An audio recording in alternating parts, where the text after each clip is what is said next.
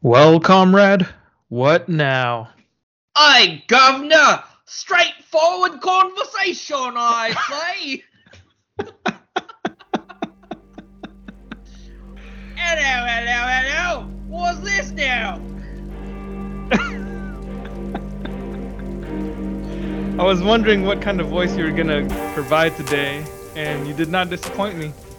Crikey! Started Wait. out as British, but it just became Australian. Yeah. I thought you were doing one of those Cockney accents, and then I was doing Cockney, but Crocodile Dundee. crikey! That's not a knife. That's a knife. I guess British people and Australian people sound the same to you. Look at his sharp, sharp teeth. Crikey. I ran out of Britishisms to say, so I just decided to fill it in with other voices that I didn't know. Fair enough. Uh, a spot of tea.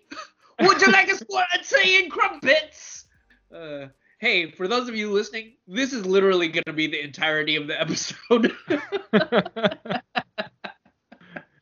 Welcome to Between the Gutters, where we talk about the stories within the panels. I'm your co-host Albert, and with us is our other co-host. Yo, what's up, everybody? I'm the other co-host. My name is Drew. Hey, hey, everybody. So this week, we're just going to do a review of a book that came out, I believe, last year. It's uh it's actually a book that is done by someone who follows us on Instagram and, you know, I wouldn't say we're super close, but or anything. We're definitely not that, but we uh, we are highly appreciative of his work and we're glad and happy that he follows us on Instagram. So we just thought that we take this opportunity to review this work. And uh, yeah, that work is Marjorie Finnegan, Temporal Criminal. Is it temporal or temporal? Uh, it's whatever you want it to be. All right. Uh, All right. Nice recovery. yeah, it's hey man, I I'm all about you, me, everybody just living their le- best lives, man. Just go do what you're gonna do. You be about what you be about. Let us hold hands and sing Kumbaya. Let us be about what we be being about. That's right. for real. All right. Let's give the good people a little bit of background. Drew? Okay. So again, the book is Marjorie Finnegan, Temporal Criminal. It is written by Garth Ennis. The art is by Goran Sudžuka. The color is by Miroslav Mrva. Rob Steen is the letterer. And the main covers on the series were done by Andy Clarke and Jose Villarrubia. And of course, like any other modern comic, there's a slew of variant covers that are included in the trade paperback edition as well. This was an eight issue miniseries published by AWA under their Upshot imprint. The issues came out in 2021 and the TP the trade paperback was released in 2022. We discussed Garth Ennis quite a bit back in episode 146 when we talked about Fury, My War Gone By. So I suppose there isn't really a great need to go back and regurgitate all of that. But before we move on to the rest of the creative team, do you have anything you do want to say about Garth Ennis at the top of this episode? Uh, no, you're right. I, I really do feel that we've covered him. I mean, we've dedicated entire episodes to his work. So, you know, if anybody wants to know what we think of the man, uh, then, you know, by all means, go check out those episodes. Uh, I don't have them off the top of my head, but, you know, we'll maybe let let the good people know some way, maybe through Instagram or something, uh, just what episodes they can check out. But yeah, we, we do have episodes where we talked about him. He's he's a big name right now. He's very he's very prolific and popular, especially right now because so many of the stuff that he's worked on is is you know, I hate to say it, but it's making it to television, so it's getting a wider uh exposure, Exposure. To the the the population at large. So he's worked on things like Preacher, which is which got converted into a show. He's the the most popular thing that he's probably known for is probably The Boys, uh, which is just a phenom at the moment. Well, I mean, when it came out, it was really big. I don't know if it's still quite as popular. Uh, fans tend to be pretty fickle and tend to have a pretty short attention span when it comes to that sort of thing. But yeah, I'm sure when the next season drops, it'll be back in the zeitgeist again. yeah, yeah. Because I remember when it came out, it was such a resounding success for Amazon that not only did they immediately renew it for uh, new episodes, they they basically took that opportunity to let the world know that they were going to invest in a i guess the popular term is like a shared universe so they they had a bunch of spin-offs and shows that they were just to extend outward from the main series so no, I didn't even realize that. yeah, uh, from what I remember, that was the case. I'd, I'd have to double check, but I'm pretty confident that that's what they decided to do. Oh, okay. Yeah. Yeah. Yeah, one of the things that I would want to say about Garth Ennis before we move on is is that uh well, I'm pretty sure we probably mentioned this in the episode when we talked about Fury, My War Gone By. But I feel like Garth Ennis is one of those guys who has like two very distinct styles that he's known for, and one of them is writing basically the best serious war comics you'll ever find in the medium. Just in terms of the amount of historical research that he does to the plots and the characterization and all the storytelling. Like his war comics are just incredible pieces of art and fiction that definitely deserve to be read. And you can tell that the tone of those books is pretty different from a lot of his more well-known popular stuff. Such it's pretty serious. It's Yeah. Pretty serious stuff. It's meant to be taken seriously. It's meant to be dramatic. Um, Mhm. It's probably more profound than yeah. than his other mode that you mentioned. But yeah, Yeah. you know, it's it's it's more high. I don't know, not highfalutin, but you know, it's it's more Literate. Literate. There we go. That's a good way to put it. Yeah, and a lot of his other stuff uh, that does end up probably becoming a lot more popular tends to be more on the irreverent side. Uh, and it's not to say that his more irreverent works don't have any heart, because I think a lot of them do. Mm. Whether you're looking at something like The Boys or Preacher, um, to even some of his uh, like shorter miniseries at smaller publishers. There's a, a good mix of i guess tone variation in his popular works. But i think when i consider things like preacher and the boys or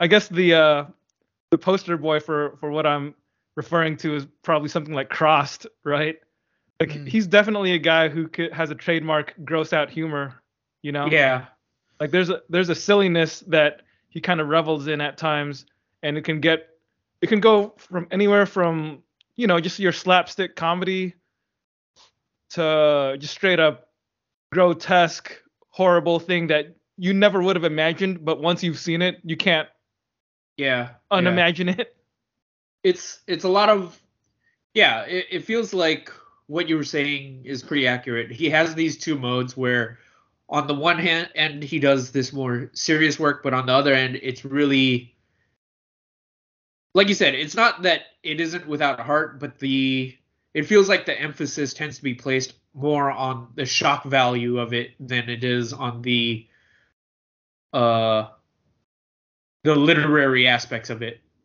and you know I get that. For some people, that's a thing. Well, clearly for a lot of people, that's a thing because there are people who just want to imbibe in dark humor or gross out humor. And, you know, sometimes that's okay. Sure, whatever. But uh it's just a matter of taste, I'd say.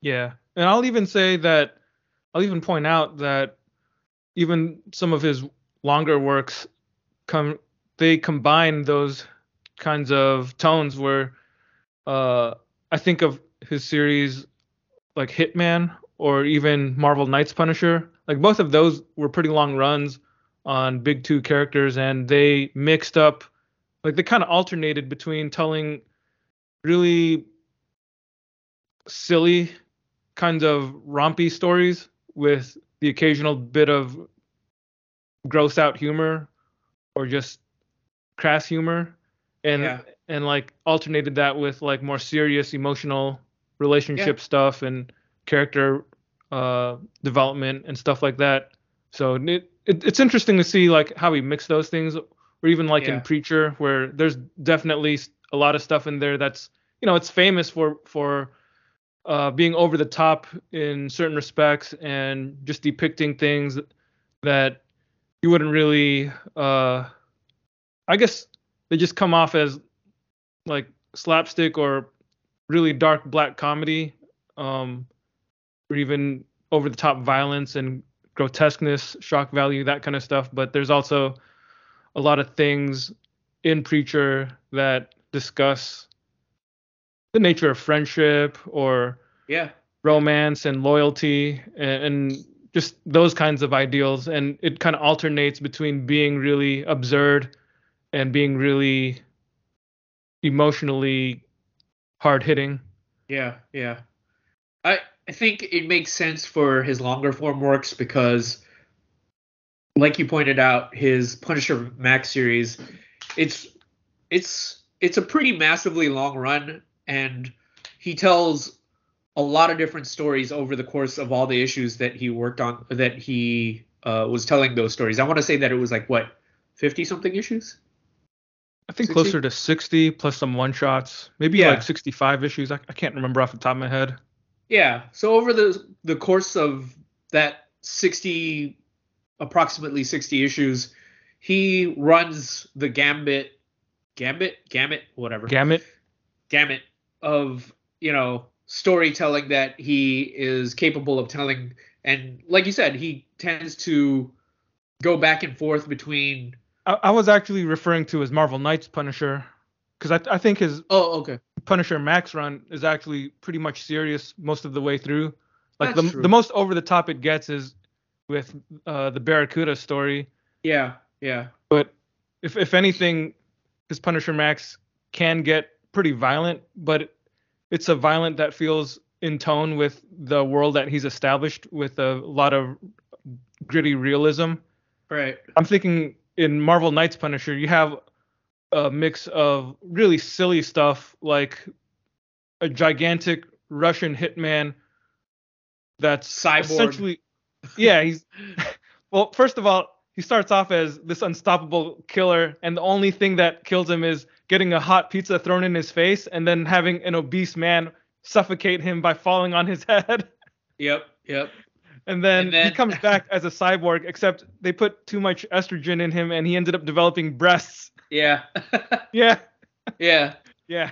But you're right. That that doesn't necessarily match in tone with his Punisher Max series, which was more or less a hard hitting crime story or, or Punisher story, right? Yeah. But I was going to say, even in Marvel Knights Punisher, he had some moments that were a bit more serious and, and like contemplative. Like you, you'd have a story where the Punisher uses a steamroller and, you know, pretty much rolls over Wolverine, turning him into a Looney Tunes pancake, except for a skeleton. Yeah. But then you'll also have a story where Garth Ennis takes an issue to explore like the inner life of a character or something, you know? Like it's I think it leans more towards the crazy violence and comedy in the Marvel Knights run, but there are still moments in the run where he tries to be more not necessarily profound, but he tries to calm things down at times. Yeah. So it's Well- interesting to me to see that kind of mishmash of tones. Yeah. Well, I was gonna say, okay, how about this then? If not Punisher Max, then we could look at something like Preacher is probably a, a good example of that, where it's a pretty decently long run, and over the course of all of his characters' arcs that they go through, he's capable of showing them as these complex characters with flaws and you know yeah, clearly with flaws and just bad characteristics, but they also have their redeeming qualities too. But over the course of their adventures, they're he's gonna have particular stories here and there that are very serious. From what I remember, like the Saint of Killers story is Yeah. played for pretty serious. But then at the same time, there's a lot of this over the top ridiculous stuff that's happening too uh, over the Mhm. course of however many issues he's working on. So it's it's this ability to fluctuate back and forth between these two things and I guess the closest thing that I can say is have your cake and eat it, right? Yeah, At Pretty least much. for him. Yeah. yeah, But I'd also say that in some of his shorter works, you definitely see that mix of uh, the mix of these two tones as well. Uh, one thing, one story that I could think of was he did this mini series called, I think, All Stars Section Eight or something like that. Oh yeah, Hitman spinoff. Yeah, so it's it's based on these degenerate superheroes that just have really lame superpowers and But you don't think Dog Welder has a great power? uh I mean it's not the kind of power that's going to do anything to Darkseid. How do you know? Have they ever fought each other? Uh I'm confident just based on his name that that is not a power that's going to do anything to Darkseid. Has Darkseid ever had a dead a dead dog welded into his face? There's a reason that he hasn't had a dead dog welded to his face. Because he's never fought Dog Welder. uh, fine, I'll give you that. Dog Welder is undefeated against Darkseid. yeah, yeah. For all we know, Dog Welder is Darkseid's kryptonite. Yeah. Uh, he has the anti-life equation, which is anti-life to everybody in the DC universe, but Dog Welder is his anti-life equation. Yo, There we go. There we go. you figured it out. Yeah, and like the leader of the team is basically a wino who who just yeah, he's a superhero who doesn't have any powers but just spends all day being drunk. And then yeah, I, I'm not gonna go into all the characters because I don't because I don't really remember them off the top of my head. But yeah, you can tell just from our description of it, our, our the bits and pieces of the des- description that we were giving you that it's a pretty silly comic overall. But I do remember, and you know, a bit of a spoiler here, but there there was in the very last issue a, a bit of heart, and I think I mentioned this in another podcast. But what ends up happening is so much of the story revolves around these heroes trying to find relevance for themselves despite how irreverent their existence is altogether. And what ends up happening in the very last issue, I don't really remember it too well, but I do remember that my my takeaway from it was something that I did marvel at, which was by the very end of it, you learn that the DC universe exists because their leader, I forget his name, the the the drunk, the hobo Six-pack. superhero, Six Pack. Six Pack has a moment of epiphany where he realizes that the universe, the entirety of the DC universe exists because in his real life, he is a homeless man who has passed out and is in a never-ending state of drunkenness. And if he was ever to sober up, the the entire DC universe would cease to exist. and what happens at the end of the issue is he chooses to remain a drunk in order to save the universe, essentially. but it it sounds really silly, but the way that they depicted Six Pack in in that final issue, it's really quite pitiable, and it gives him a little bit of nobility in in what he's doing, in spite of the pitiable state that he's in, because it really it literally just ends with him sleeping in this snowy alley and just passed out. But even as he's like murmuring to himself in his drunken state he realizes that he if if he was ever to wake up the entirety of the DC universe would cease to exist. It's pretty wild. Yeah it, it's that's comical. Yeah but it, it it was something where like i said i felt a sense of it tugged at your heartstrings. It did. It tugged at my heartstrings, and I felt pity for him, but it also made him a hero. Yeah, man. You want to talk about uh, Goran Sudska a little bit? I, I don't even know if I'm saying it right. I, if I'm saying it wrong, then I'm sorry. But you know, at the top of the podcast, I did mention that someone follows us on Instagram, and that's that's Goran Sudska, and you know, we're super appreciative that he does follow us. So uh, he was who we were talking, who I was talking about. But yeah, yeah. Did you?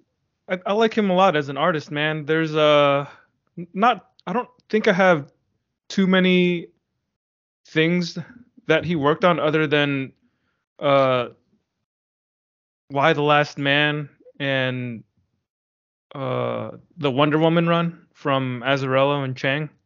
Hmm. I feel like it's been tough to find uh, series where he had an extended run. So Marjorie Finnegan, where you know he did the the entire story. There's something pretty satisfying about that, you know. Yeah, yeah. It's... And I, I know that he and Ennis had done another series before this one called a a walk through hell. That yeah. was what it was called, right? That was what it was called. Yeah. Yeah. They yeah, it sounds like they collaborate with each other, you know, r- regularly ish. Like I don't know if he's like I in terms of comic book writer artist duos, I, I I don't know if they're the most prominent duo that I can think of. I can I can almost think guarantee that I can think of a lot more, but they've worked with each other on enough stuff at this point where it's like okay they they clearly have a relationship with each other. Yeah. I think yeah. there's a, a mutual respect there. Yeah. Yeah.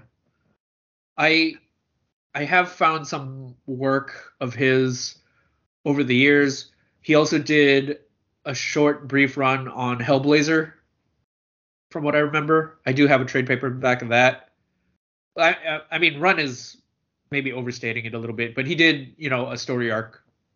Okay. Yeah, I remember he did a couple issues in the Peter Milligan run. Yeah, yeah, yeah. I'd have to uh, dig it out to fully remember exactly which story it was. Yeah. And this past year, I did find something in one of our uh, quests, one of our treks out, where we went out and searched for comics. I found a four issue miniseries he did called Lady Constantine. Yeah. And written believe, by Diggle. Yeah, I Andy believe it Diggle. was Diggle and him. And that was a fun story from what I remember. Yeah. I I wanted to post that up on the Instagram. I will at some point. Yeah, just uh, you know, stay on the edge of your seat. It's coming, boys and girls. Speaking of Hellblazer miniseries, he also did this other one called Chas, the Knowledge. It was a mini series about uh, Constantine's uh, best friend Chas. That one was written by Simon Oliver. I remember finding that like a bunch of years ago. Before, uh, it was probably before I even like really knew too much about him, because I I think I had only become familiar with Goran Sudzuka because of Y the Last Man. Right. even though he wasn't the primary artist, he did enough issues of it where his name left an impact on me, and uh, you know, his art was definitely really good in that comic too. Yeah. yeah. Then, of course, when the Azzarello Chiang Wonder Woman came out, he was one of the alternate artists on that run. Yeah, there's definitely, um, I feel like there's some aesthetic similarities between his work and Cliff Chiang for sure. I can see it. I can see it. There's And- a, a really clean line that Goran Sudžuka is fond of that just makes his work stand out. Like he's got a really clean line and he does a really good job with various perspectives where you can tell like all the like when he when he's drawing people from or drawing scenes from different angles, like all of the scenery and all of the proportions of the people, they always just look so accurate. Yeah, yeah. And I I know what you mean when you say that there's there's like a similarity between him and someone like Cliff Chiang because maybe Cliff Chiang's angles are a little sharper, I guess. But you can definitely see uh you can definitely see when you put them side by side that there's different elements that they both tend to gravitate towards for sure Yeah. Yeah. Yeah. I was actually uh looking at Goran Sudžuka's Wikipedia entry and one of the things that's mentioned in it the the link to the to this information is a dead link unfortunately so I I couldn't uh you know verify and read more but according uh to Wikipedia among his artistic influences he cites some of his fellow Croatians, including uh, Igor Kordey and Edvin Biukovic. Like, there's a couple, a few other people there uh, whose art I, I'm not too familiar with, but definitely am familiar with Igor Kordey and Edvin Biukovic. Like those guys, I can definitely see um, the the similarities because, especially with uh, Biukovic, even though he uh, passed away quite some time ago, I definitely remember his work from Human Target by Milligan, which is one of my favorites from Milligan. Like that first four issue miniseries has really clean line artwork too that that does remind me of Sudžuka's artwork. Mm. And yeah, he, he did some Biukovic also did some Star Wars comics that have that uh I guess yeah, very European quality, you know, like not maybe not exactly like Moebius, but I feel like something like Moebius would probably have been influential as well, you know. Mm. But there's there's just some quality to it. I, I can't really I don't have the vocabulary to like fully describe it. It's just that when I look at it, those are the kind of things that that I think of. right right The other thing about Goran Sudžuka as a storyteller and that really stands out is he's capable of drawing some pretty funny stuff. like yeah I think the the comedy in Marjorie Finnegan is pretty underrated. Like it it feels like it's a comic that's just an action packed romp, but there's actually some pretty funny things in here that yeah yeah like he just he's just able to sell those beats with his drawing style and his the way that he um just paces some of the the beats. It's pretty great. I was gonna say that I've seen his work in Y the Last Man and in some of the other comics that you mentioned, and I do feel like even though his style is pretty much the same in Marjorie Finnegan, there's a cartoony quality to the way that he draws some of the things that just adds to the comedy. Yeah, Yeah. the first time I saw one of those swans with a boxing glove for a head, it just made me laugh because it was just such Yeah. a such a bizarre thing to to picture. Yeah, yeah, and well, I I mean we can get into it later, but I do think he's got good comedic timing too. I like that. That's probably a combination of Ennis and him, but you know it's it. Again, we'll talk about it later when we get to it. But uh, he he's got a good grasp of comedic timing. Yeah, definitely. The coloring by Miroslav Mrva. I'm not sure if I pronounced his name correctly, so I'm sorry if I messed that up. But the coloring definitely stands out in this comic too because it's it just pops. It's like really bright and vibrant, and I think the there's a lot of like flat colors being used here, and it, that just kind of highlights and accentuates the the the line art. You know, like it's it's such a clean look that it makes sense to have coloring that's equally clean, so you don't have things that are just covered up in like murky I don't know what you call it, like murky gradients or or murky effects. You know, it's just really simple and clean coloring that enhances the line art, and that's what you want to see when you have a colorist that complements the artist. Mm. Mm. All right. Was there anything else that you wanted to talk about in regards to any of the other creative people? Not exactly, but I, I do want to talk a little bit about AWA since I think this is the first time we've talked about their comics on our podcast. That's a good point. Yeah, they're one of the newer or more recent comic book publishers. AWA stands for Artists, Writers, and Artisans, and it was it's an American company that's founded. It was founded by Axel Alonso, Bill Jemas, and Jonathan F. Miller. Mm. Don't know anything about Jonathan F. Miller, but people who have been reading comics for 20 something years will be familiar with Axel Alonso and Bill Jemas because they're they're big Marvel guys. Yeah, exactly, exactly. Like they were founded. Oh, go ahead. I, I was just gonna mention like their entire reach at Marvel lasted for a pretty long time, and you know they they had a pretty big thumbprint on the universe in in the sense that you know a lot of the movie stuff uh, does did come out of their era if you if you know where to look uh you you'll see their um their imprint on it. That's all i was to say. Mhm yeah. Bill jemas definitely uh spearheaded marvel during a kind of turning point in their modern history. Especially uh with Joe Quesada, you know, making all those changes for the new Marvel era and launching Marvel Knights and the Max line, the Ultimate line, all those kind of things. Just mm-hmm. basically being willing to throw a bunch of crap at the wall to see what would stick. and I mean that as a compliment, by the way. Yeah.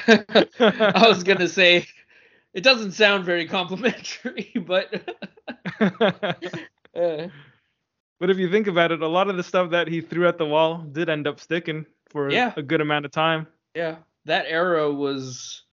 We we often talk about it with fondness to this day, to the point where sometimes I wonder if I'm stunted in terms of what I appreciate. uh, yeah, I do wonder if people who came into comics much later or more recently or who were into comics like from the 80s or 70s. I wonder if they have as fond memories of that early 2000s period as we do. Yeah. It's it's hard to step outside of yourself and to put yourself in the shoes of well, younger people and try to imagine based on what their tastes are and you know the media they consume what they like and to try to see if the things that you liked which you felt were universally or should have been universally acceptable yeah acceptable or universally accessible mm-hmm.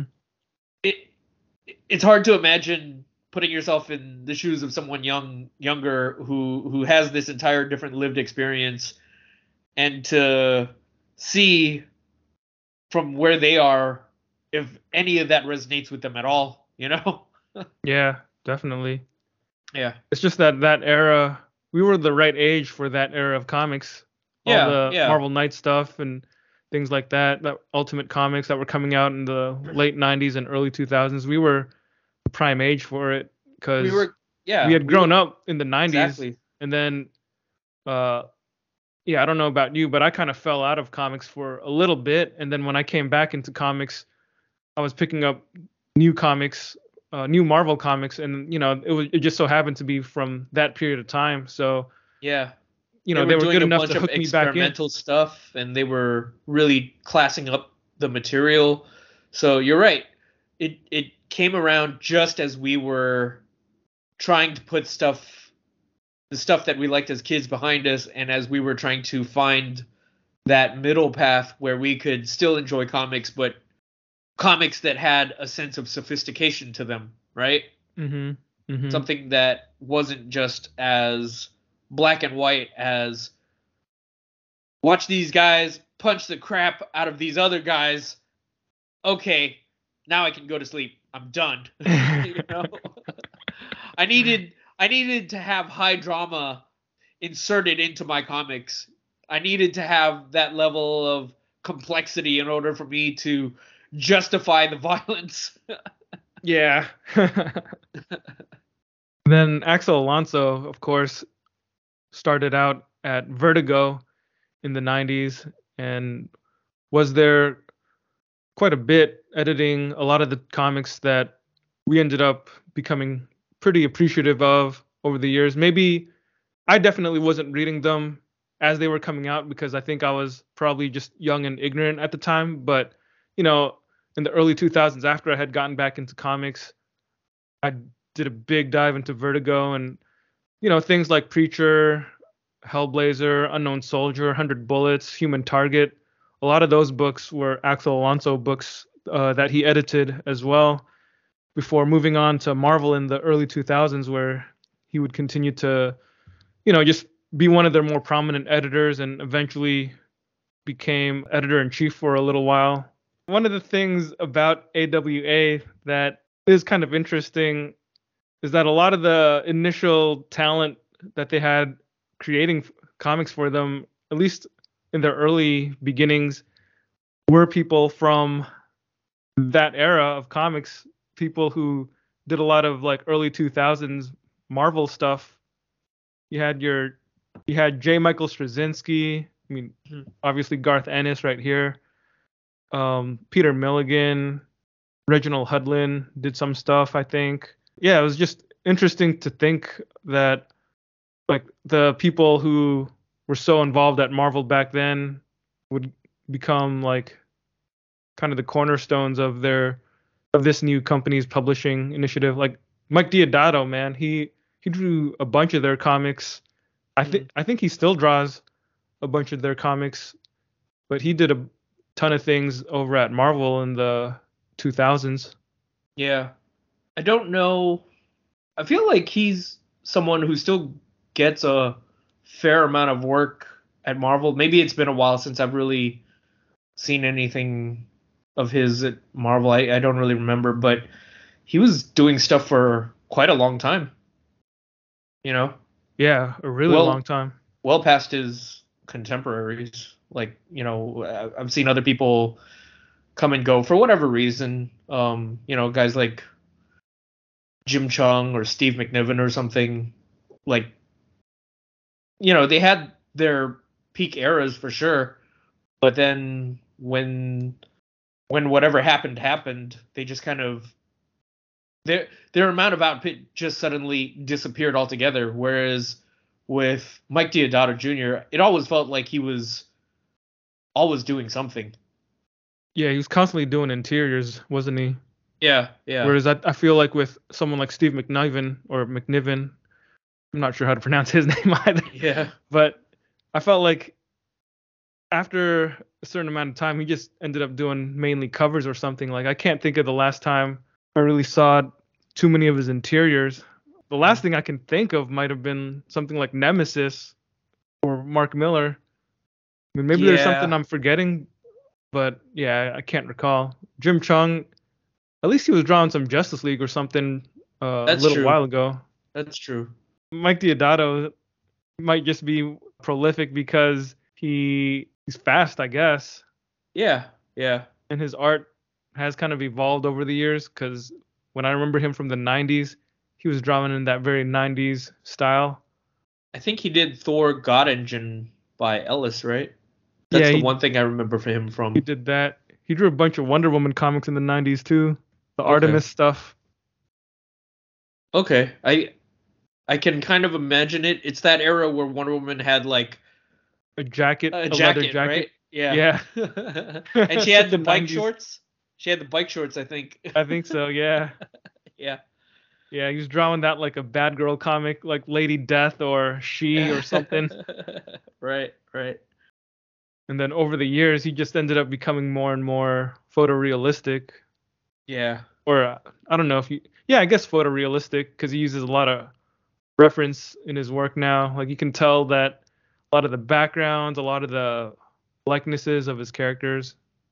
So, but I've seen him do quite a few AWA books. AW, AWA is interesting because they launched their titles right around the time that COVID started. So, like, right around the time that the lockdowns began was when they first started releasing their new comics. But here we are in 2023, and as far as I can tell, they're still pu- publishing comics. You know, they haven't. It doesn't seem like they've suffered hard times, but I don't really know for sure. Hopefully, they they continue to do stuff, man, because they have done some pretty good comics. Wasn't there some news recently about them? Like not so great news? I don't know. I feel like there's a lot of bad comics news coming out, so maybe I'm just getting things. Are you thinking Like- of uh, Aftershock comics or I'm thinking of Aftershock. That's what I was thinking of, not AWA. Okay. Yeah. Yeah. I mean, Like- they are comic book publishers that are relatively recent Yeah. and they both start with A. But Yeah. Aftershock, I think, declared chapter 11 a few months ago. Yeah. Yeah. Uh, I forget. Is AWA? Did they do Not All Robots by Mark Russell? Mm-hmm. mm-hmm. Okay. Okay. So, drew that one too. oh, So weird because I don't he's not someone associate I his art. associate with satire at all. Yeah. yeah. Or commentary. Or yeah. Yeah. He's a guy that you associate with, you know, sexy chicks and action, and Mm-hmm. that's not the kind of I, like. Although I haven't read it, but just based on the things you've told me, it doesn't really feel like it's a action sort of book. Yeah. Yeah. I have heard people discuss AWA as kind of this throwback because they have a lot of talent from that early 2000s period. It's like Yeah. I don't know if that's the kind of thing that appeals to the modern reader as much as it might appeal to you and me. It feels like a bit of a backhanded compliment. but I don't, I don't even uh, go ahead, go ahead. no, what were you gonna say? Yeah, I was going to say I don't even know if it's a compliment. Oh, ouch. I mean, well, here's the thing. I feel like when I've heard people say that, they meant it in a disparaging way. Ouch. That yeah. hurts. because it's you know in, in the year 2023 who really wants to read a j michael straczynski comic Yeah. I mean, he's, but he's just not i mean i don't mean anything personal against him it's just that he's not as big of a name as he was back then you know when he was writing amazing spider-man yeah, yeah. It's just Yeah, you're right. Sitting where we are uh at our age and looking back at that, it sounds like a big deal to us, but again, if I was to put myself in the shoes of you know, some some teenager or a 20 something year old who who's coming into comics now, I, I don't know that that stuff has any pull with them whatsoever. Yeah, like they're not like peter milligan is my favorite writer and they're not going to be impressed from a new peter milligan comic because they won't know who he is you know Yeah, yeah.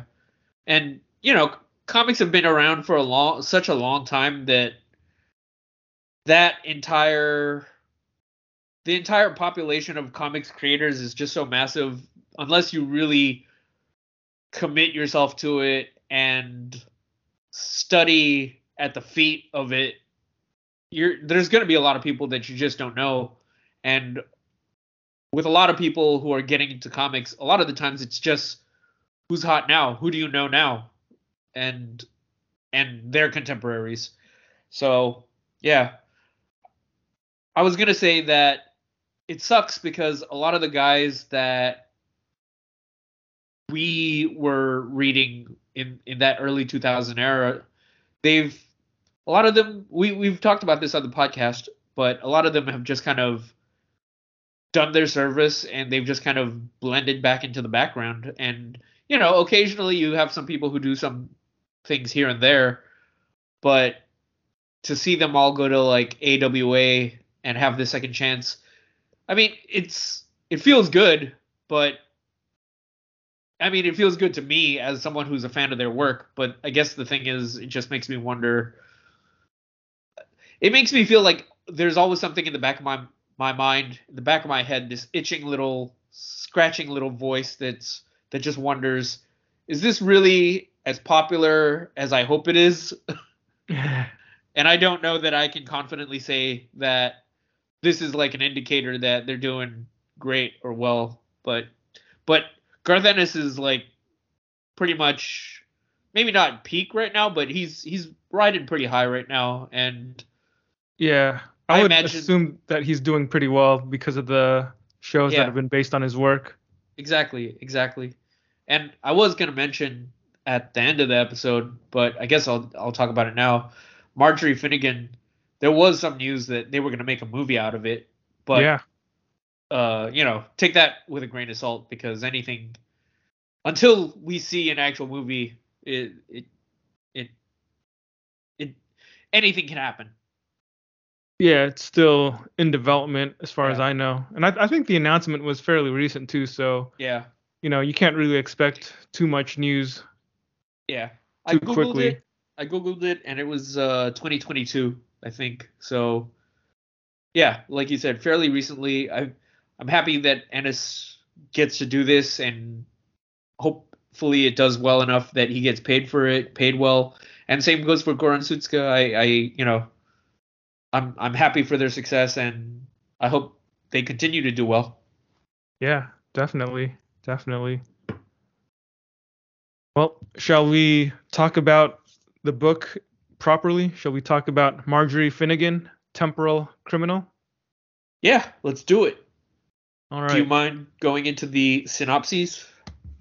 I have the book in my hands. I will read the back cover blurb. Time is on her side. She's a temporal criminal. What more do you need to know? Oh, all right then.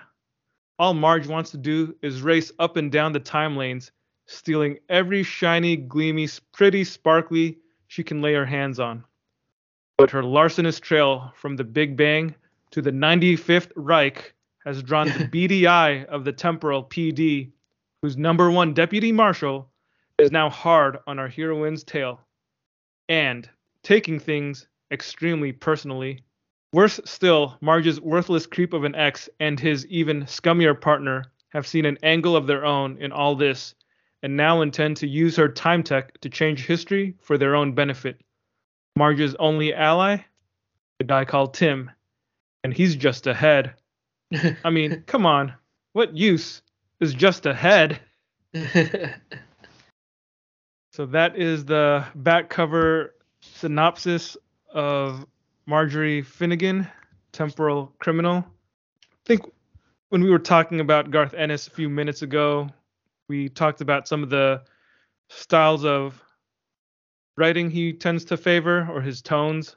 This book, I would say, is more of a romp. It's not something that will out preacher preacher in terms of how gross it can be. Mm-hmm. You know, it's not. I don't think it's necessarily on the level of the boys in terms of how grotesque or how outrageous it can shock you or titillate you or anything like that. Yeah. But it's also not exactly one of his more serious works either. This is it's got comedy, it's got action adventure. and adventure. Yeah. It's got some pretty silly stuff. It's got some it does have some gross stuff, but there's also stuff in it where it it's it's on the whole, I would say it's more on the light-hearted side. Even though Yeah. it's a story that has a lot of, you know, pain and killing and shooting and death and stuff like that, it's it's still something where it's more of a romp than anything else. I would say that it's more uh, meant to entertain you than to really make you, you know, ponder the complexities of life or something like that. Exactly. I was gonna say that if a popcorn flick could be a comic book, that's what this would be. It's it's a popcorn comic, I guess. I don't know what the term would be, but you know, it's just meant to be entertaining, I guess, is the primary goal of it. hmm Yeah. Well, So Albert, were Yeah. you entertained? I think, I, yeah, I, I'd say so. It's, it's like you were saying. It's not something that is aspiring to be sophisticated or high-minded. It, it's really just an adventure story, and that back cover blurb that you were describing, I think it accurately sums up the tone that the book is trying to establish for itself, which is this young girl is just trying to have a good time and we're just following her on her adventures and i i think that's that's sometimes enough you know um i i think comics comics exist on a spectrum and there's one there's a flavor for every state of emotion that you can be in and you know not everything has to be not everything has to be Moby Dick. Not everything has to be Watchmen. Sometimes it's okay to just have something that is just, you know, entertaining. And Yeah, something that'll make you laugh. exactly, and I think this was an appropriate. It was a, yeah, it was it it appropriately did its job as something that made me chuckle out loud from time to time. I there were there are some scenes that I I can still think of that are pretty funny. Yeah, man. You want to talk a little bit or say anything in more detail regarding the story or the plot or the characters or anything? Sure. I guess this is the moment where we will where we engage in spoilers. So, you know, if I don't think this is the kind of book where spoilers are super important to it, but Yeah. you know, if it matters to you as a listener, this is the part where we're just going to go full hog and, you know, just talk about it with reckless abandon in terms of any spoilers that there might be. Yeah. So it's story of Marjorie Finnegan who goes out on this adventure and while she's out there, she they they really put all of the the time travel rules they they minimize all of the time traveling tropes that you're accustomed to because she has this device that allows it so if she goes out there and she messes something up, it replaces you with an alternate version of you or or it it rewrites time in a way that you will be erased in an alternate fashion, right? So if she goes in there and she kills you, this device will rework history so that it made it look like you fell down the stairs or something like that, you know? Mm-hmm. So so right off the bat we get rid of that notion that oh okay uh, this is going to be a thing where you know she's going to have to rewrite time or you know do a terminator 2 or whatever right? And really early on what we establish is she's kind of just going out here just doing pranks you know like stealing things that people won't notice being stolen or just meeting people just just having a laugh. And eventually what ends up happening is the authorities these temporal authorities that exist we find out that her sister is actually the one who is not her sister is part of this authority these these time cops i guess. And she is because of her history with marjorie understandably she feels a responsibility towards all of the shenanigans that she gets into and as a result she feels the need to work extra hard to prove herself to these authorities that she works for, right? Mhm. And and what ends up happening is the first part of the the earlier part of the book is about her chasing down her sister, and eventually she does capture her, but not before Marjorie realizes that there's actually a plot in play, and the plot is that her ex-husband and what's what's that guy's name? The the ultimate bastard, I guess. The guy that he works the with. The Lord of Evil. Yeah, uh, well, okay. He literally goes by the name the Lord of Evil, and the thing about him is he's so smart and so ingenious that he, as a fetus, was already self-aware. That's how smart he was, and he basically learns very early on that he just cares so little for people and for humanity that it all almost seems like a game to him, and he just wants to he's the Lord of Evil. Like his whole thing is he just wants to mess with things for the sake of messing with things. You know? hmm So the plot He's evil. She, yeah, he's evil. So the plot that she uncovers is that he intends to it's it's a two-part plot. First, he intends to go back in time and change the 10 commandments so that the well, okay, that's that's a short version of it the he just he has this thing called the Hippocrypha, which is basically all of the edited out stuff that's all the stuff that they have edited out of religious text that point to like bad things that people have done in in these texts, right?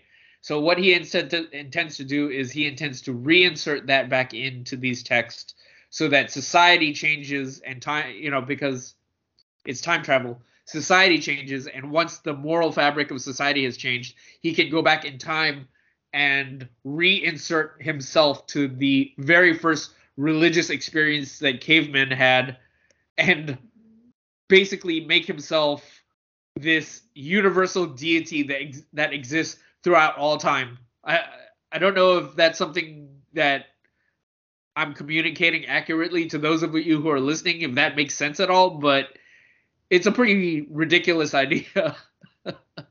you know? Yeah. Yeah. Yeah. It's it's pretty ridiculous. It's definitely a trademark Garth Ennis concept. Yeah. I think if you read a lot of Garth Ennis comics, you'll definitely come to recognize that he's a pretty staunch atheist and pretty uh, proud of it, and definitely willing to tell stories that basically like contain diatribes against any kind of organized religion. Like, Yeah. I'd definitely yeah. say that Christianity and and Catholicism are like his two biggest punching bags, but I think uh he turns his attention to to like religion in general, you know, just as like a any any belief system that requires some kind of faith in a divine power like, yeah. that like I I think it it applies equally to to those as well, especially in this comic because you definitely see scenes. There's a scene where uh the Lord of Evil is talking to Stan, the ex-husband of Marjorie, who also happens to look like a literal horned devil. Yeah. Yeah. But the Lord of Evil just looks like a, a regular Dude. human. Yeah, Just looks like a slob. Yeah.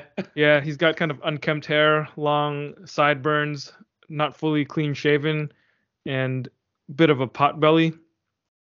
I got to ask you something. Did you read the letter at the end of the book or or the brief like essay I guess that Garth Ennis wrote at the end of the book where he kind of talks about Mhm. this, you know, the thought process that went into his writing? Yeah, I did. there's this one part where he talks about the the Lord of Evil and Stan, and he talks about how he wants to play it against type, so he makes Stan the the henchman. He makes him just look. He makes him look like the devil, whereas he makes the actual mastermind of it all just look like. He makes that guy look like what the henchman would look like. He he Yeah, reverses their roles. So I thought that was kind of a funny idea. yeah, Yeah, Yeah. definitely. Um, yeah, I was saying that I was gonna say that there's a scene in the story when the Lord of Evil and Stan are talking with each other, and the Lord of Evil is explaining his plan with the Apocrypha and how he wants to basically alter the very nature of faith and morality by going back and throughout time and changing these religious texts. There's a scene where he kind of imagines the final outcome of that, and then you see a splash page of the iconic images of various world religions from you know things like the last supper uh, the virgin mary buddha the hindu gods. There's even a poster of uh, l. Ron hubbard's scientology. But uh, all the all of the uh, icons are replaced with the evil the lord of evil's face. So you have like yeah, the Virgin Mary with the face of the Lord of Evil. yeah, yeah. I didn't really get into the science of it too much because sometimes the technicality or the technical aspects of it are if you stop and think about about it too much it, it tends to it, it could take you out of it. So i think it was just easier for me to think of it as he's just got a machine that's gonna unanimously inject him into all these moments simultaneously you know and and and once he re- comes back to his present state and time he will come back to a universe where he was in all these big religious moments and now he is the human deity that he wanted to be. Hmm right?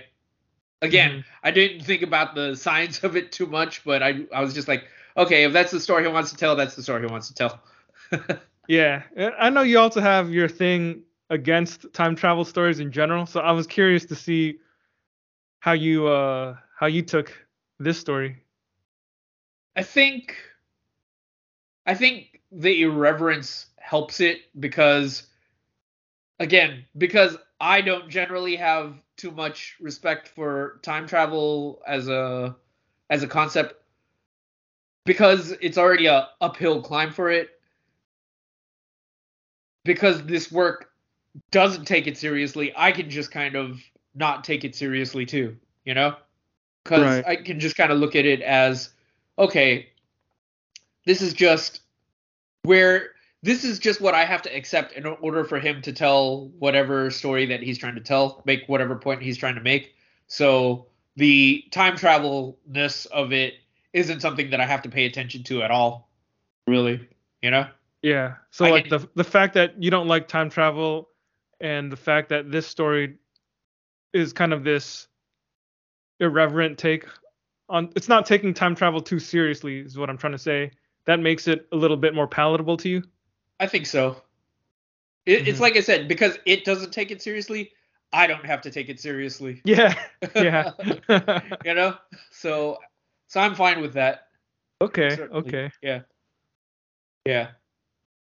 But yeah, as I was saying, so yeah, that that's basically the master plan and it's it's a pretty wild idea. What what ends up happening is Marjorie ends up going to temporal jail, but while she's there, she she has this knowledge of this greater plot that's going to take place and what ends up happening is her sister, the the straight lace, you know, prototypical good cop, the one that went out of her way to track her very own sister down and to put her in jail because that's how committed she is to, you know, maintaining time law or whatever, right? Or She is- whatever. She's so committed to it that she's willing to take bring in her very own sister. That's how she, how how much of a good cop she is. But when she finds out about the plot, she decides she's got to go in there and she's got to break her sister out because who else can she count on to to break the rules when she needs them to break the rules? Her own Right. sister. Yeah. Exactly. Exactly. And So- of course, they need the help of Tim, the disembodied head, to help them. Yeah, yeah.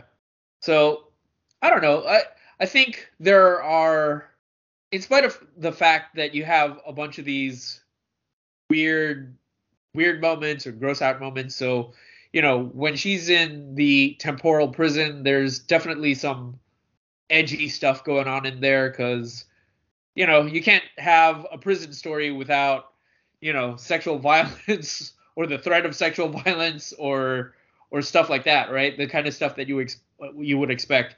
They confront, uh, you know, Marjorie Finnegan because she's because she's a character, this this this uh, troublemaker. She's made more than her fair share of enemies. So while she's in there, you know, the opposing gang members or or whatever people that have a gripe against her decide this is their chance to try to kill her. And what at, ends up happening?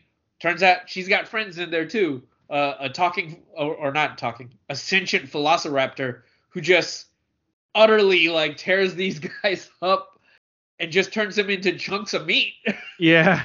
You know, you have stuff like that. Uh, you have them. There's this one moment where Marjorie, Marjorie is at a loss for what to do. So what does she decide to do? She goes to the very end of time to visit the last man, and she builds this up as he's the very last person on Earth. He's gonna know everything that's ever happened in history. Like this is this is a a reverent reverent moment for us because this is gonna be someone wise. This is someone who's seen it all, and they go and see him, and he's basically just a morbidly obese misogynist misogynist who's just there to gorge himself on his appetites while the while the world comes to end.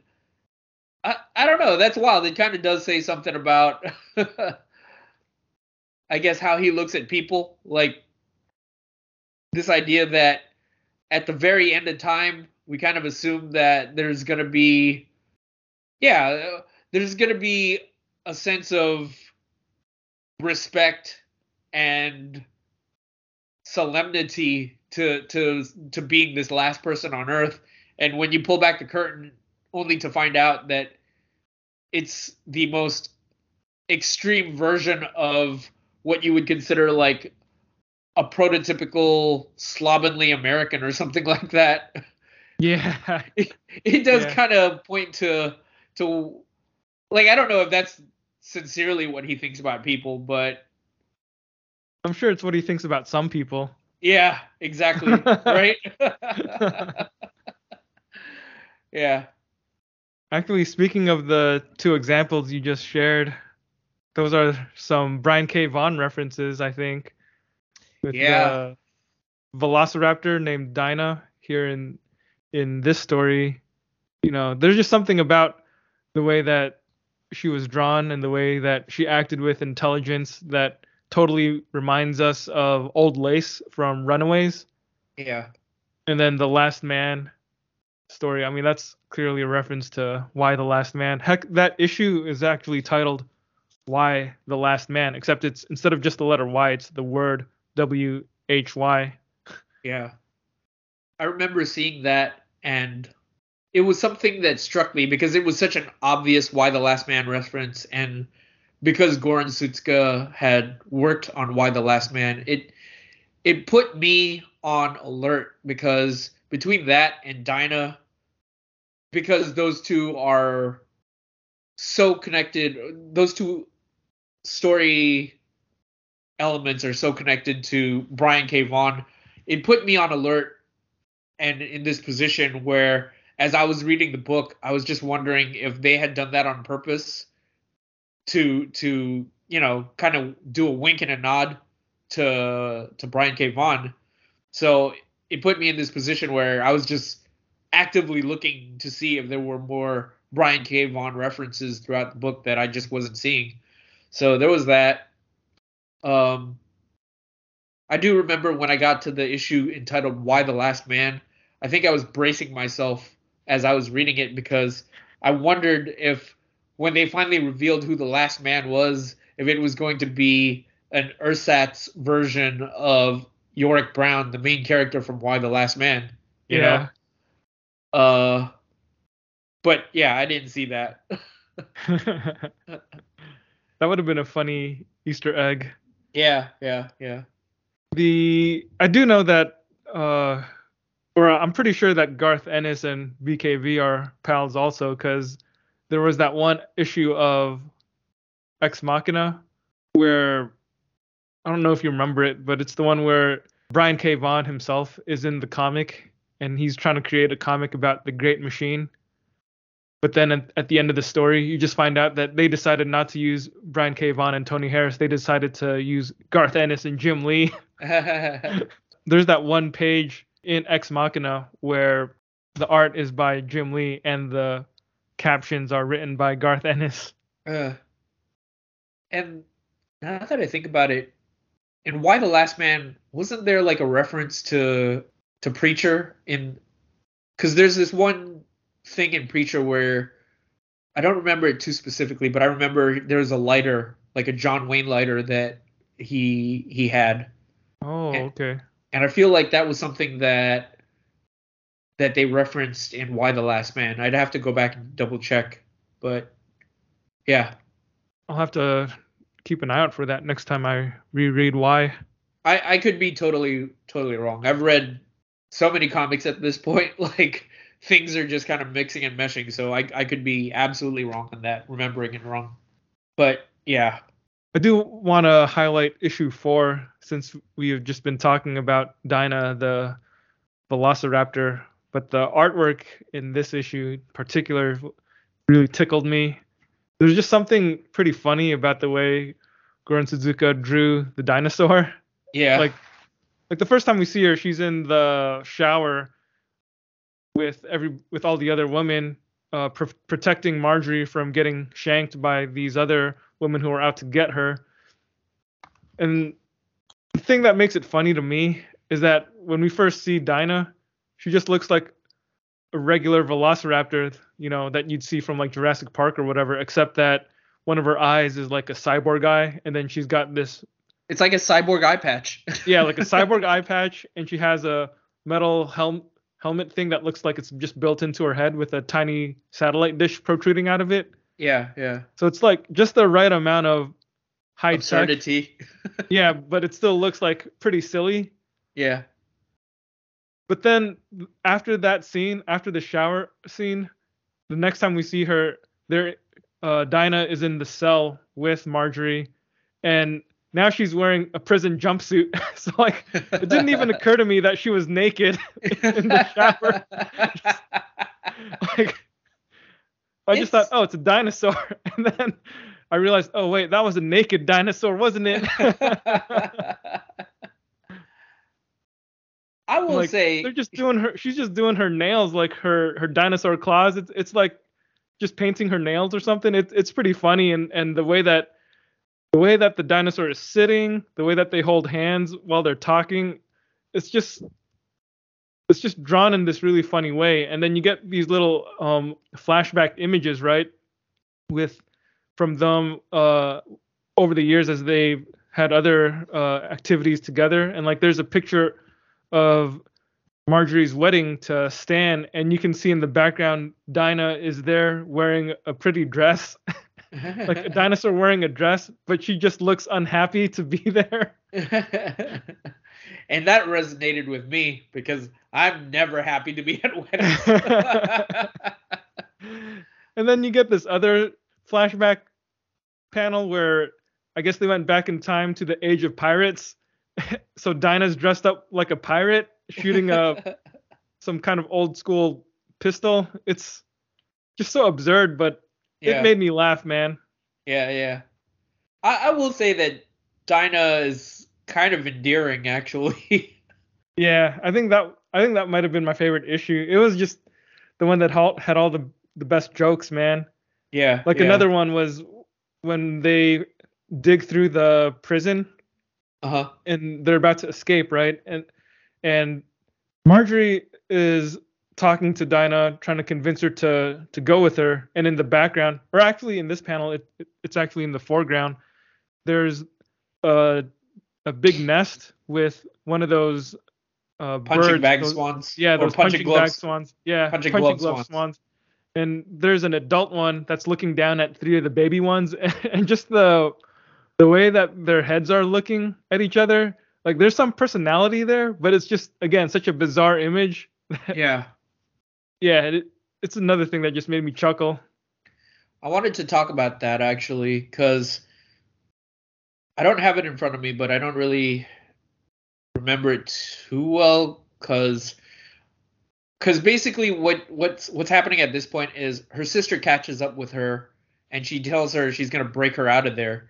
So Marjorie is is just so thankful for this friend that she has inside, and she goes she just automatically assumes that Dinah is gonna come with her and they're gonna have these adventures together.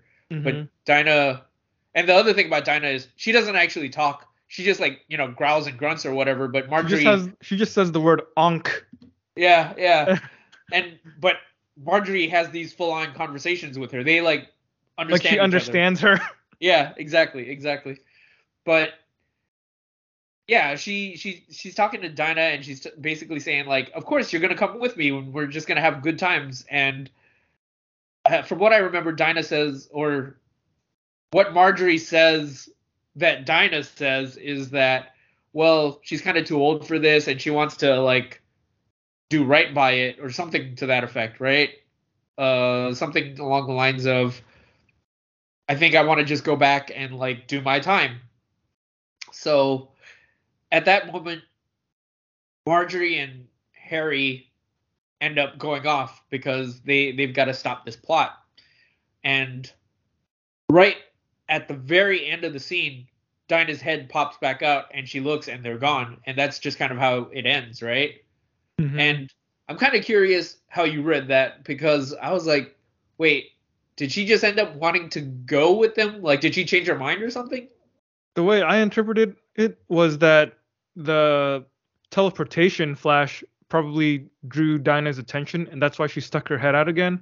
Uh huh. Uh Because huh. when she s- sticks out her head the first time, she's looking, you know, straight at the reader, and there's a question mark word balloon coming out of her to indicate that she's wondering what's happening. And then you have these series of panels where she looks in each direction and looks kind of worried, and then at the end it just zooms out and she's just like onk again, Yeah. making her trademark growl Yeah. uh, looking kind of worried. So the way I interpreted that scene was that she wasn't sure what just happened to her friend to make her Uh-huh. disappear so quickly like that, and there was nothing she could do about it. yeah. Yeah. Yeah. I don't think she necessarily regretted The decision. staying. Yeah. Okay. Yeah. I I do think even though the book is irreverent, like this it's it's it's not the most disturbing Garth Ennis book I've ever read. And and it's that's not fine. Crossed. it's not Crossed. It's not trying to be Crossed. It it definitely has a few moments that are kind of icky or whatever, but for the most part, I did have fun with some of the relationships. Uh, so Dino was an example of one. Another one is Harry and Marjorie's relationship. By the way, side side note, as I was reading this, I don't know why, like Marjorie is a pretty unique name, and I just kept in my mind expecting to read it as Marjorie Taylor Greene. I don't know why. it was just weird because every time, every time I read Marjorie, I in my mind I always finished saying it by saying Taylor Greene. It always just that part always just naturally would pop up at the end of it. It was really weird. That's the that's the most famous Marjorie that you know. that I know exactly. So That's uh, so I couldn't help but like read it as Marjorie Taylor Greene almost every time instead of Marjorie Finnegan. man, it's, it's pretty weird. that that is uncomfortable. Yeah, yeah. But anyways, I do think that Marjorie and her sister Harry have a pretty interesting relationship too, because it starts out pretty contentious, and you know, they you get the sense that they that Harry definitely is embittered towards her. There's there's this one Understandably so. understandably so exactly there's this uh, part early on in the story where it shows them as kids, and Marjorie's just again got this devil may care attitude and just messing around, and she's playing with a crossbow, and she hits Harry in the eye with the crossbow. Yeah. uh, you're not laughing. the the panel itself is pretty funny. Yeah, it's really cartoony because she's just running off and like it almost feels like she's going, "Mom," you know. Yeah, But- I mean that's exactly what it is. She's Yeah, uh Harry has the arrow sticking out of her eye and she's you know crying and you see this uh these tears and stuff flying out of her direction and then she's pointing at at uh kid Marjorie and Marjorie is just like it wasn't me. yeah. She's like hiding the crossbow behind her back too, from what I remember. yeah. yeah, Yeah. like. uh, There's just all these scenes of Marjorie doing awful stuff to her sister when they were kids. Like, there's a picture of, or there's a, a scene where she's thinking of, about the things that they were up to when they were kids, and you see that she definitely uh, got a bunch of uh, bees to chase after her sister by throwing a bunch of honey on her face. yeah. On her birthday, she offered her sister a slice of cake, but it was on top of a mouse trap. And then there's another scene where Marjorie put her sister, her entire sister, inside the toilet while she sat down and read a comic or something. Right, right. It's it kind of reminds me of what we were talking about in Smile, where uh well where Raina was telling the story about how her friends would just play these pranks on her, but in Smile it, it it was obvious that these pranks were having a toll. But the difference here is Garth Ennis is using his signature like dark humor to play it up for jokes. Yeah. So it's it's definitely played for comical effect here. That isn't to say that it's ever right to hit anyone in the face with a crossbow, but but in this instance, I can have a laugh about it. You know? There's another flashback where when they were kids, they climbed up a tree and then Marjorie told her sister, "Hey, I believe you can fly."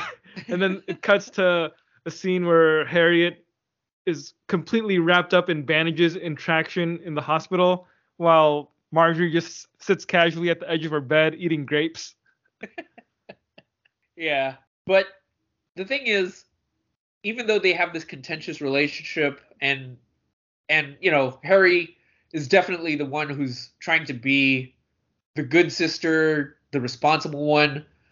It's there's a part of the story where beneath the surface it is about their relationship to one another. Uh, her breaking her out of jail really becomes this story where these two characters kind of go on this road trip, road trip slash adventure with one another, and maybe they don't go so far as to reconcile with one another and make peace. Well, no, no, you know what? I take that back. I would say by the end of it, in their in their gruff, crass way, they do kind of reconcile with one another. You yeah, know, like I agree.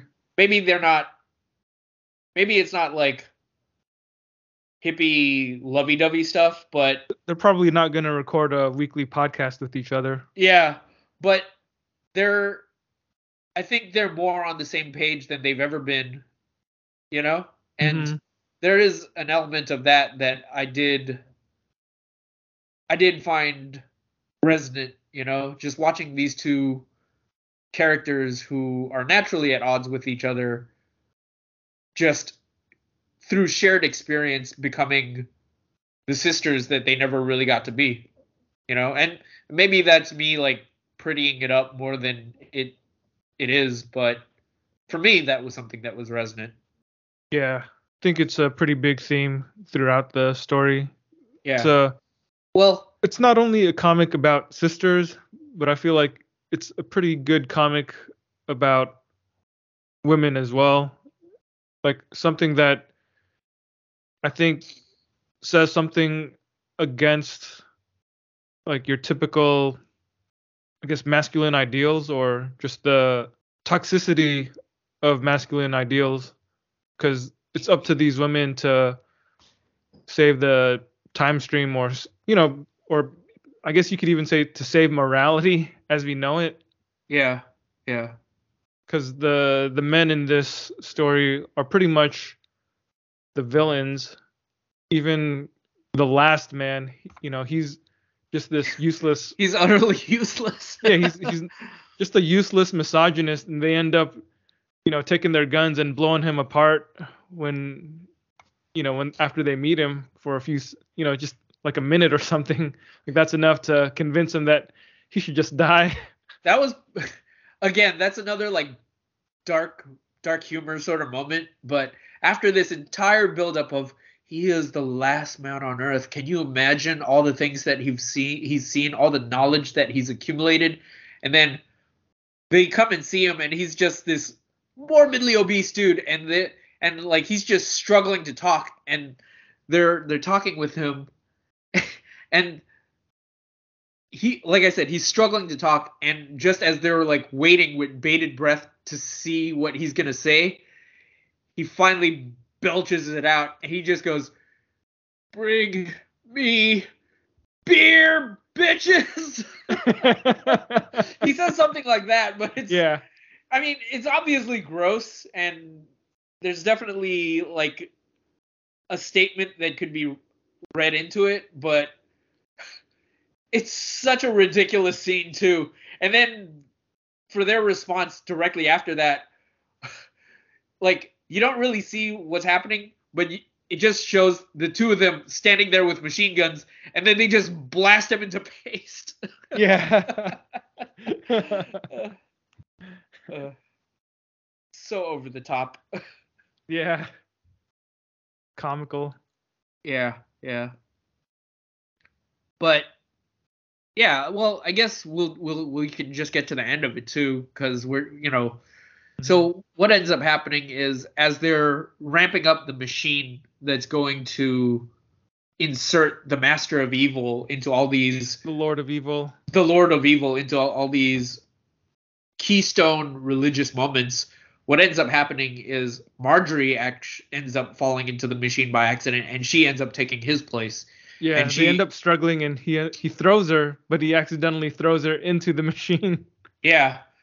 And what what you end up seeing at the end is Harry is doing I think she's doing like journal entry or she's talking about it in uh hmm you know like in A blog. narration or a Yeah. blog or something and she talks about how her sister has disappeared and how she's essentially taken up her place in this in her sanctum and suddenly I don't know for for a second it felt like her sister like Marjorie was gone forever. I don't know if that's what you were thinking, but I I, I got the impression that that was where it was going to end. But then uh, eventually Marjorie shows up again, and she's drifted through time. She has been the Buddha. She has been uh, at the Last Supper. She's been at all these moments, and she's worshipped by the world over.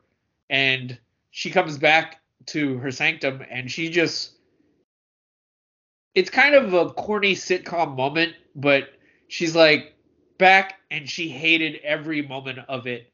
She can't go anywhere without having a moment's peace to herself because Mhm. she's essentially the most famous person in all of history. So it ends on this note where she's just like, I just want to come back inside and like, you know, try to find some semblance of peace. And her sister just won't let her in. And it's like I said, a little corny because she's just like saying, I might let you in. Maybe. You know? But there's still something kind of uh I don't know. I guess touching about that. Yeah, it's an improvement from trying to lock her up in prison. Exactly, exactly.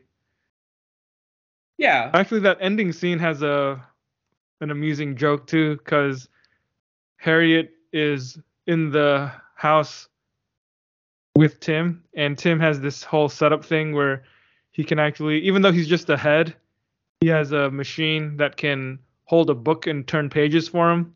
And you can see that the book he's reading is called Marge is Not Great by Christopher Hitchens. Oh. yeah. So Yeah. for those of you who are the uninitiated, Christopher Hitchens was a pretty pretty prominent atheist and he wrote a book called God is Not Great. That's like one of his most well-known works. So yeah. it's pretty it's pretty funny. uh, speaking of jokes, did you did you see the scene where they had the Ten Commandments and the Lord of Evil was thinking of rewriting the Ten Commandments? Yeah, that's right. I can't remember what he was gonna rewrite them to, but I I do remember what you're talking about. Okay, because it showed him redoing the Ten Commandments, and one of them was started from the bottom. Now I'm here. Oh yeah, Drake. that was- I was hoping that you'd see that. I was like, come on, man. Yeah, I did. I did see it. I, I forgot it until you just reminded me, though. I saw that and I was cracking up. yeah, that did make me laugh. Yeah. Uh, oh man, ridiculous. This it's again like I don't necessarily put all the high-minded stuff on at the forefront of this book, but there are definitely bits and pieces that make me chuckle. Started from the bottom. Now we're here. there was a I forget what scene there was. There was this other scene that made me laugh where I think it was Harry and I forget who she comes up against, but she, you know, she's got all these super futuristic weapons and at one point I think she was I think this was when she goes to the past and she goes to the Viking era and basically there's somebody who's selling weapons to these villagers so that they can shoot all the Vikings. Uh huh. And what ends up happening is, I mean, that's that. it's definitely a black comedy scene because at one point one of the Viking runs up on shore on shore and the villagers who you know you're expecting to get just utterly annihilated by these Vikings. They just like mow all these guys down, and then the last remaining Viking, he's like missing a foot, but he's still, you know, he's still trying to be a ferocious warrior. He's still trying to come get him, and then they just hit him with this giant cannon that basically blows away his torso, and all that's left are arms and legs and a head, like in air Yeah. Yeah. it's just so cartoony. And then I think the other scene is Harriet shows up and she she's you know this is an infraction, a time infraction because you're giving villagers future weapons, so she needs to take all that back and she needs to make sure that the time stream is maintained. And one guy tries to run up on her and she pulls out this shotgun and it just like fills the dude full of holes and he's just like tiny Swiss cheese. He's just a piece of Swiss cheese with all Yeah. these Yeah. little holes in him. Yeah. That that was a pretty hilarious drawing. It, I think it's more like a some kind of machine gun because Uh-huh, of all the uh-huh. bullets that are just flying out. yeah, And- yeah, Yeah, she like there are bits of him that are left fully intact. So his head and his hand uh and one of and some of his toes are left intact, but the rest of his body is just Swiss cheese, like red yeah. Swiss cheese. like, and the holes are so perfect too. They're so perfect. It's Yeah. like it's it's not gory at all. Like the way that we describe it, you would think that there'd just be like a bunch of viscera and goo and intestines or whatever, but it's all just so clean that it's hilarious. yeah. And like speaking of, you know, characters that have kind of that that are charming, there's also Tim. He's someone who's got a bit of an arc in in the series as well. He is a guy who they they tease that he has some sort of relationship with Mar- Marjorie, but they don't really let you know what it is. Uh, he's essentially a living computer that she uses to help her travel through time. Kind of the uh, I guess a CPU or something like that, right? hmm but they tease at the idea that he is someone who might have a bit of a crush on Marjorie and she even says that at one point she knew him when he had a whole body and she thought he was a good looking guy. And the whole time, you know, it's not a good life to live to live where you're just a head in a jar, essentially. the whole time he puts up it feels like he puts up with Marjorie because because the promise that she's going to restore his body someday, right? And and it feels like he puts up with her brash personality because he's got nowhere else to go and because she might restore his body. But then mm-hmm. eventually his brain goes through a lot over the course of their adventure and at one point his brain reboots. And because he has to reboot from scratch he's collecting and going through all of his memories and eventually he has these memories that he has kept hidden from Marjorie but because of the reboot process he can't help but tell her everything. And we go back to the scene to the night where they first met and what ends up happening is he goes to a bar and he sees her in this bar and he's enamored by her. And he even goes and buys her a drink. But this other suave douche comes in and takes credit for buying her the drink. And he's just seething with anger watching this this douchebag talk to her right? And that's something that that was a scene that hit me in the heart muscle a little bit. I was just mm-hmm, like, oh mm-hmm. man. You That's know, happened I've, to you, hasn't it? It hasn't happened to me, but you know, it feels close enough. It, it doesn't feel good watching a guy like pine over someone only to watch her end up with somebody else. It's especially it's not a, a douche. Feeling. Especially a douche, exactly. So what ends up happening is he ends up going to the bathroom and the guy goes uh enters the bathroom around the same time and this dude's all gloating because he's like, "Hey, I saw you buy her the drink. I thought that was my chance to swoop in and like charm her." And she's just been laughing and giggling with me this whole time, blah blah blah. And he gets so mad. Tim gets so mad that there's a drug addict in there with a needle sticking out of his wiener, and he grabs it and he sticks the dude in the eye. in the neck. Oh, in the neck, in the yeah. neck. And yeah. I think she said that he gave him hepatitis or something. At the very least. At the very least. but the thing is, when he comes out of the the bathroom, he thinks this is his chance to go like tell her, "Hey, it wasn't the douche. I bought you the drink. I wanted to talk to you." But he saw that she already left, and he follows her outside to try to go, you know, catch her because he's like really into her. And just as he's crossing the street, and yelling at her to tell her, It was me. I'm the one that bought you the drink. Just as he's about to utter those words, he gets hit by a bus and his head just goes flying. And yeah. Marjorie Marjorie ends up taking his head, and that's his origin story. Yeah, she had this technology at home called Necrotech that would allow her to basically save a brain or save a I guess in a situation like this, a decapitated head, like if if she could put him into that machine within like 10 seconds or something, he could keep his consciousness alive, uh, being connected to it or something. Yeah. Whatever. It doesn't really matter. He's just a, a talking head. Yeah. Yeah.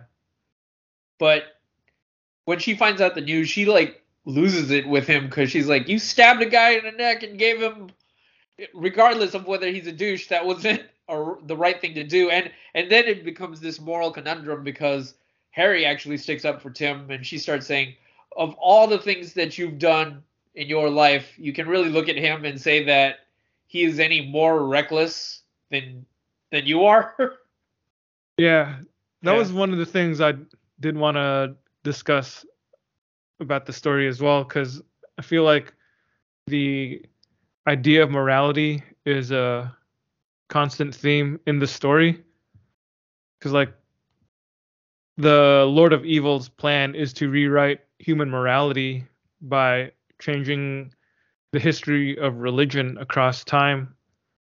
And then we have marjorie who's idea of morality is kind of in question because she's done a lot of crimes, literal crimes. I mean, she's a criminal. It's in the title of the comic, and she's But also she done a a lot of. temporal? She's temporal. but is she a temporal? Uh, I don't even know what you're asking me now. you said she's a criminal. Now I'm asking you if she's a temporal. Yeah, she's a temporal criminal. Uh, never mind, never mind. Go ahead. What were you gonna say? You're not indulging me on this, so fine. No, no, I, I get, I get what you're saying, man. I get what you're saying. It's just, Uh. I, I think I was confused because you said, "Is she a temporal?" And the first thing that came to my mind was, "Are you asking me if she's uh outside of the boundaries of time?" No, I don't think it really matters. It's just, you know, wordplay. Yeah, yeah, I get it. I get it. Yeah. So what were you saying? Sorry. I was saying, oh, uh, talking about morality. I said that she's a criminal, obviously, and all the flashbacks that we mentioned, she did a lot of horrible things to her sister over the years. We made her lose an eye, as well as all the other injuries. So I think that moment when she kind of has that uh, moment of chastisement against Tim for what he did to that douchebag in the bathroom, like that sort of self righteousness kind of jumped out at me because she, you know, she's done all these awful things without showing any kind of remorse. But when she hears about Tim's past, she's pretty dang judgmental about it. Yeah. So yeah, I, think with morality as one of the undercurrents of the story, it's kind of interesting to see this scene because it makes you consider the protagonist's stance on morality and just kind of like yeah i guess hypocritical or just a lack of self-awareness that she has Mm. like it it surprised me that she would take such umbrage at what he did when she's definitely done things that are equally as bad if not worse than what he did I do think you're right because, well, I mean, I think you're right in talking about how morality is one of the themes of the comic. I, I don't know what. I'd have to think about it some more to to understand what exactly Ennis has to say about it, because it's like you said, the very, like the very impetus for everything in this story is the fact that the Lord of Evil is trying to rewire morality for the entirety of the human species by changing these keystone moments, right? mm-hmm. So, in the bigger picture of everything that's going on, yeah, I, I I'd have to really think about what he's trying to say. Like, it almost it almost feels like he's talking about the objectivity of morality, but I'm I'm not 100% certain, you know? Yeah, this idea that yeah, I don't have it. I don't have it on me. But hmm I was thinking that based on this comic, and maybe I'm also uh, applying some of the stuff that I've gleaned from reading other Ennis comics, is that religion is not the place to base one's morality on. Yeah. And yeah, that that's a viewpoint that I don't agree with but I think that's what he's generally conveying here in this comic and in a lot of his other sort of uh, anti-religious themed stories. Right, right. Because yeah, I, I, I would say that the anti-religious aspects are definitely another big theme in Marjorie Finnegan, and that, that's like one of his one of Ennis's pet themes that he goes back to in a lot of his comics. And for me, as a Christian, I think it actually makes a lot of his works kind of harder to enjoy. Because mm-hmm. I still read stuff like Preacher. Uh, I tried reading Crossed, but I think even that was too much. I couldn't finish Crossed, man. I think with Crossed, it, Crossed is a thing where the message isn't the point at all because it's it's really about the shock and the value. Like that's definitely at the forefront of what you're getting when you read Crossed. So I can understand I think, not I think getting... the message, the anti-religious aspect in Crossed is still there though. It's oh, just yeah, that absolutely. there it's it's just a series that is so predicated on the grotesqueness of it and the yeah. shock of it that there isn't really any kind of redeeming nuance value. or discussion at all or yeah or yeah. redeeming value like there's yeah. I don't really get too much out of just seeing gross stuff on well, the page. Yeah, but that's what I was trying to say is that even though the the message is still there, at the forefront is really all the violence and the and the gratuitous violence, right? So you're really having to get through that stuff to get to the ideas and the theme at the core, right? And mm-hmm. if you if you're not necessarily inclined to whatever his message is, it just makes it that much harder to like sit through or try to get through all of the really gross stuff and the shocking stuff to to get to that, right?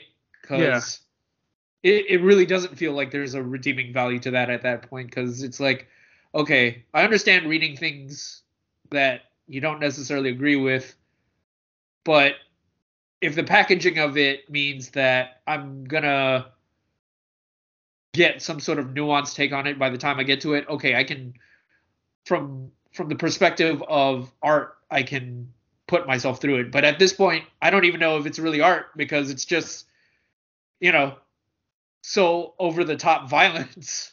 Yeah. Such over the top violence. Yeah, like I don't know if I got anything out of what little of Crossed that I did read and I wasn't gonna continue reading it to see if there yeah. was anything to be gained because, yeah, after those first couple issues, I didn't see the point to it.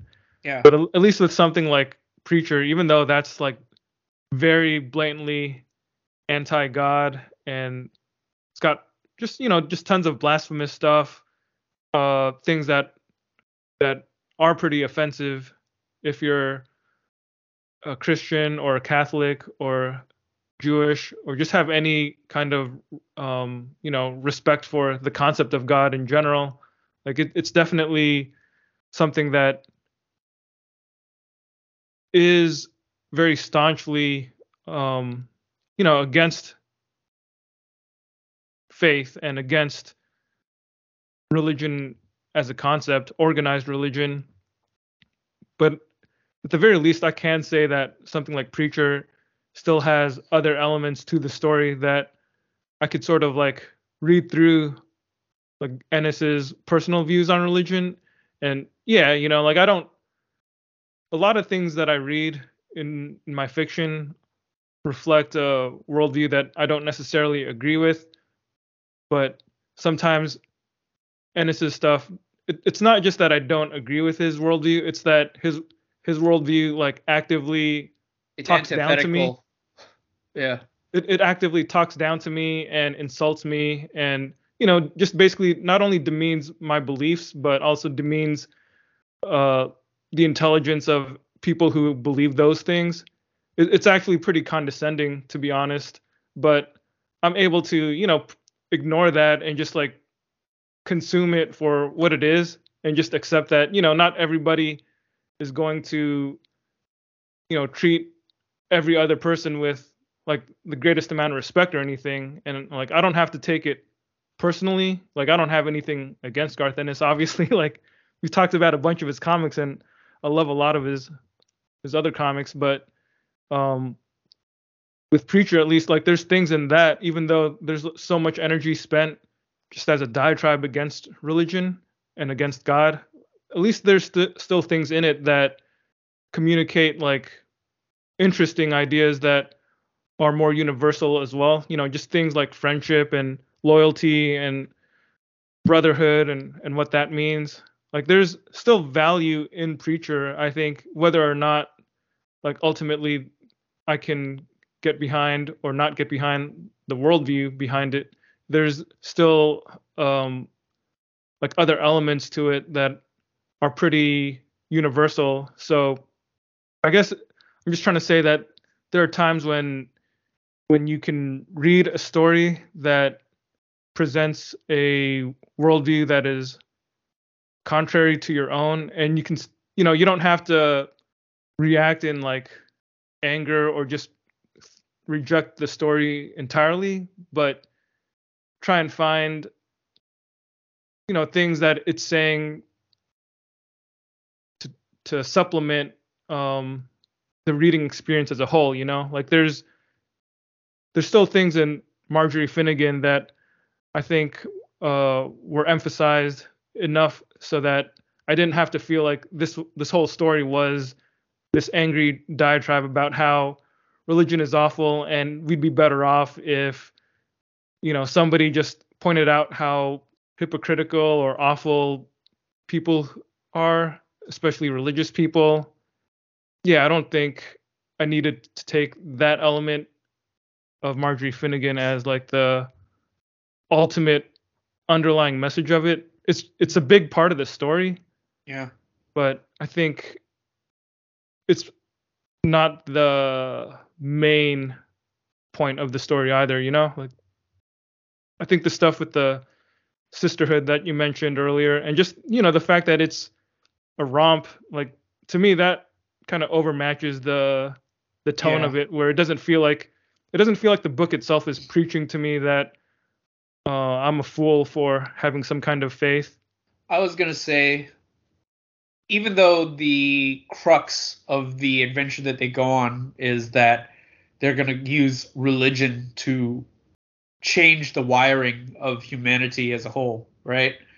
I I do think if you remove that element of it out, it's it's not the it's not the staunchest, most anti religion thing that I've ever heard from him. I mean, that's not necessarily good or great, but you know, it's it's it's, it's the sort of thing where, like you said, the adventure aspect of it could have been it, it, the adventure a- aspect of the story is more at the forefront of it than the actual statements on religion because really the way i look at it is he could have very easily just made it about well i'm going to go back in time and i'm going to change the magna carta or i'm going to change the you know the declaration of independence or what have you. And as a as a as a device it would have worked exactly the same right? Uh, like for whatever effect he was trying to get across it more or less could have just been a st- stand-in for whatever MacGuffin he needed to to to be the thing that changes people, right? I think I think you have a point to an extent.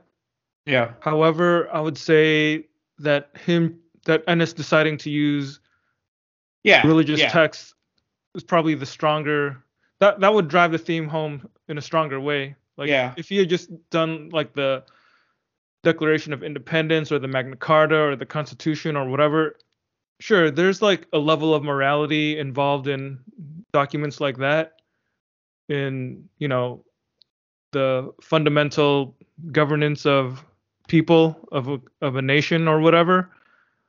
But I think when you think about morality and you go, you know, all the way down to its roots, like most morality, I think I would even, yeah, I would say morality is based on religion.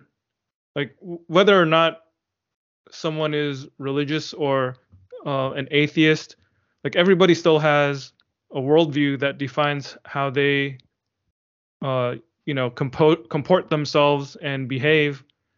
And it it takes just as much faith to be an atheist as it does to believe in any other kind of belief system because atheism in and of itself is a belief system as well but all that all morality does come from somewhere and when you try and trace down the roots of it, like people, where do people come up with their morality? I mean, it, a lot of it is from your various religious texts, and you know, for us in the Western world, I would probably say, you know, the Bible has a lot of the basic foundation of that. So to try and like completely disregard or dismiss it, um, it it kind of doesn't ring true or or make sense to me. But I can understand why somebody who is a staunch atheist would reject it. You know. Mm-hmm. So like for me, it's like I understand why he sees it like that. I don't agree with it, but I yeah, I get it. Like I'm not gonna be like you should never write a story like that or you can't tell a story. You know, yeah, it's like, yeah. It's more just like okay, that that's just how he feels about it, and I'll see yeah. how he presents that idea. It's a more nuanced take on the subject as opposed to just something that's diametrically black and white. And I think, and this is kind of a weird thought to have especially since we're doing a podcast where we review comics and we definitely take more than our fair share of pot shots at things that we don't like. But I don't know. Sometimes I think about modern discourse and how we've found a way to monetize this whole this whole thing of yeah, if we can really just froth people up about what we hate that's that's success, right? We and that's why whenever you look at thumbnails of reviews on YouTube, it's always it always feels like it's it's either really great or this is trash, this is terrible, you know, just just hot takes all around, right? And sometimes it just feels like I think people I think people need to have more reviews where you just go, yeah, that was fine, you know, and and and it shouldn't be it shouldn't come to this thing where the takeaway is that was so terrible that it can't it can't we can't afford to have it exist at all. We have to just dunk on this so much that we have to teach future people a lesson about trying to make anything that's like this ever again, you know? So it really just becomes this thing where you're just sitting there and you're looking. You're you're sitting there and waiting for these other people these others to to screw up just so you can so it validates you and you can go see i was right. Anything that's that takes a particular worldview is just terrible and they should never make anything like that again. And yeah i'm, I'm not down with that. And we need sometimes, don't get me wrong, there are some things that are genuinely bad, but it's due to lack of artistic merit or creativity or just being creatively bankrupt, right? Right. But I don't think the messaging of a thing is the thing that necessarily makes it bad unless it's an inherently hateful message then you know it can just you know eat a chode i forget what exactly is a chode I believe it's a it's a wiener that is only half erect. Okay. yeah. Yeah. Right. Like it's a funny word. It, it's a funny word. It's a fun word to say. But yeah, like I think if if Drew with with the belief systems he has can if if you can take a comic that has a worldview that is pretty diametrically opposed to what you personally believe, but you can still see through that to to just reading it for what it has to say and again not taking it personally. Like i think more people need to do that you know? Because you can go to youtube and you can definitely see just how this this comic was an fu to fans or you know this doesn't respect me as a reader or whatever and it's it's just I'm and again I'm not saying that there aren't things out there that exist that that don't respect people as a reader but we just need to be more nuanced about how how we view these things and and yeah, that's all. Yeah, be more discerning about whether or not something really is Yeah. disrespecting the reader or whatever uh, Yeah. the group may be. I'm learning to be more gracious about it, but that being said, Spawn still sucks. Nothing is going to change my mind about that. No matter how much of a better person that I want to be at the end of the day, Spawn is a dingleberry. and usually, whenever we make fun of a comic like that, there's there could be a it's qualifier a where it's like thing. there, there there could be a qualifier where we say something like unless Alan Moore writes it, it's always gonna suck. But Alan Moore did write Spawn. and it still sucked. Yeah. you will never convince me that it won't suck. Uh, so, I I had a moment where I was trying to be above it all, and I took it back down No, because see, it's that- signature. That's exactly the Garth Ennis way. You know, you're combining the high and the low all in one episode. Yeah, yeah. Oh yeah, going back to the theme of morality in, in Marjorie Finnegan, I I think there was one panel in the book that to me kind of summarized the the ethos of it all. Like the if there was a worldview that was being specifically promoted in the comic, I think it comes at the end of issue seven.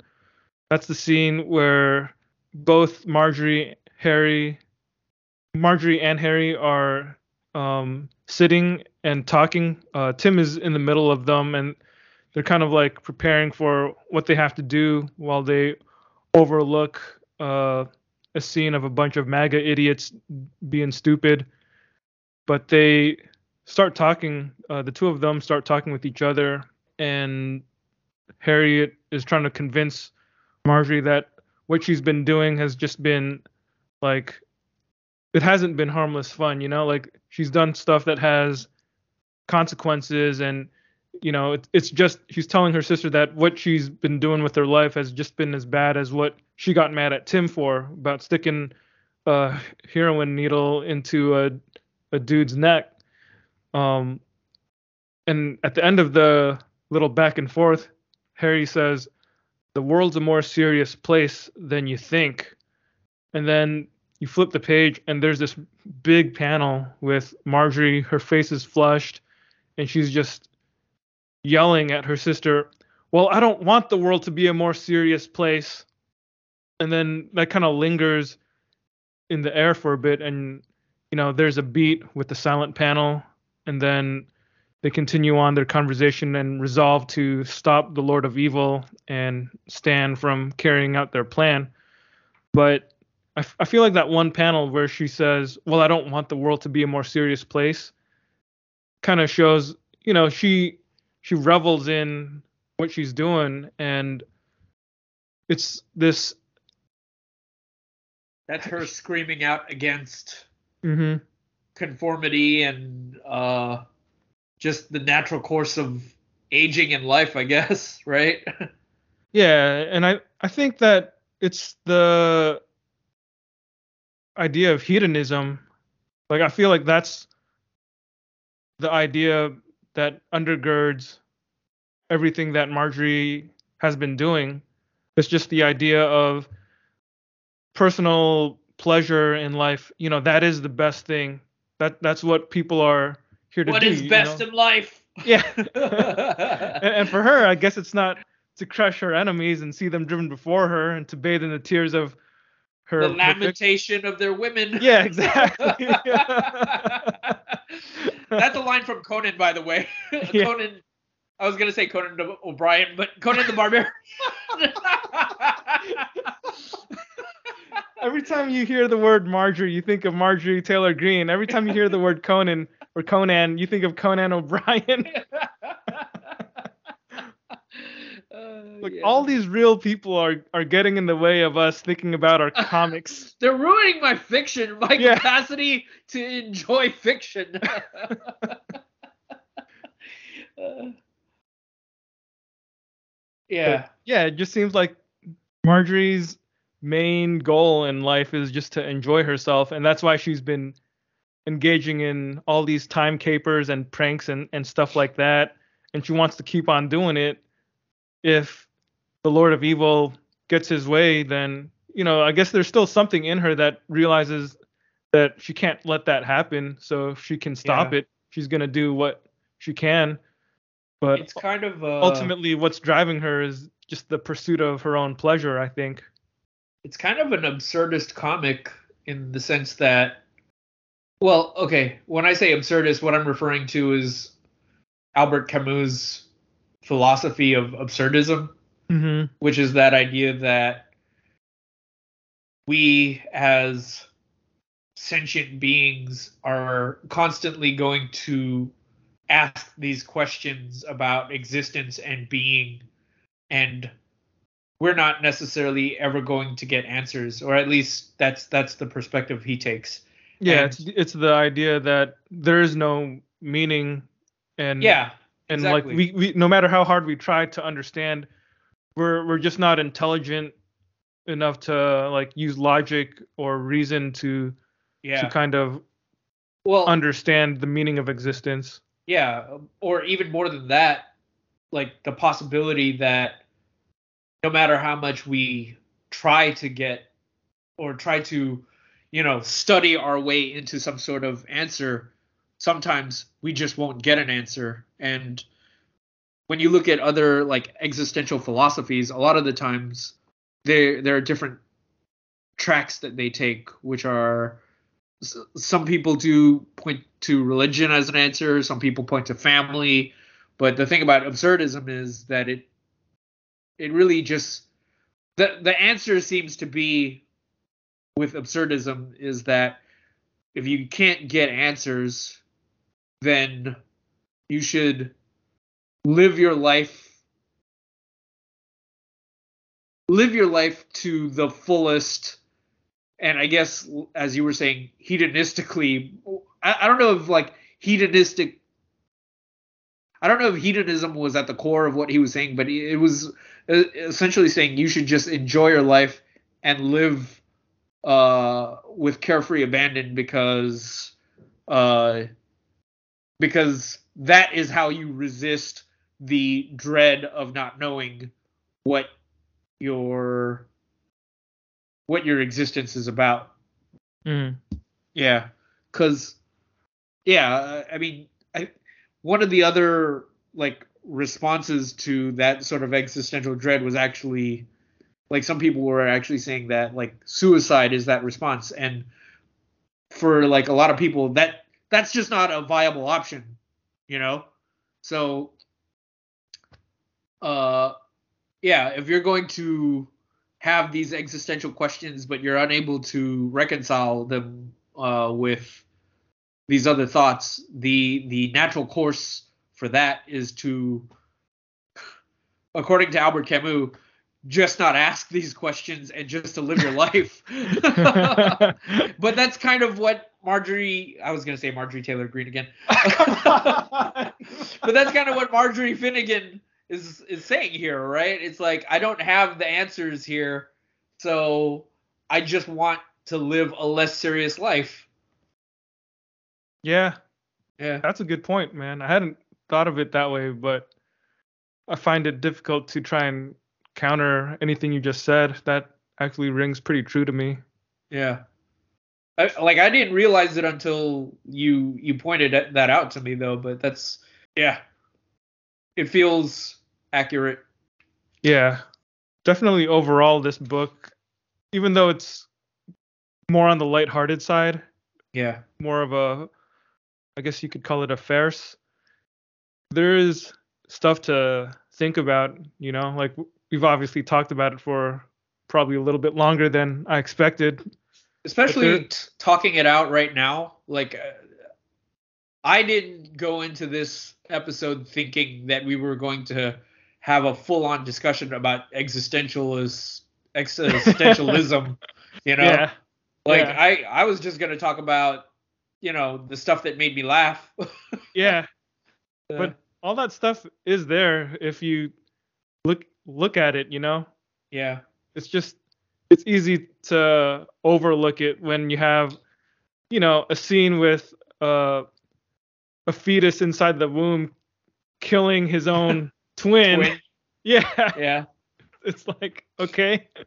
This is the, like again, it's just mixing up those like really highfalutin philosophical ideas and themes with really far out there violence and like it, it's it's something that's almost a a parody of itself you know? Like it's definitely done with self-awareness i think. Like that's one of the things that makes the comic work is that they're not thinking that they're showing you something uh with all complete seriousness you know like there's a, an irony to it. There's a a dark kind of comedy to it you know? When the lord of evil is born into the world he's just an angry little baby that you know yells at his mother and calls her a skank.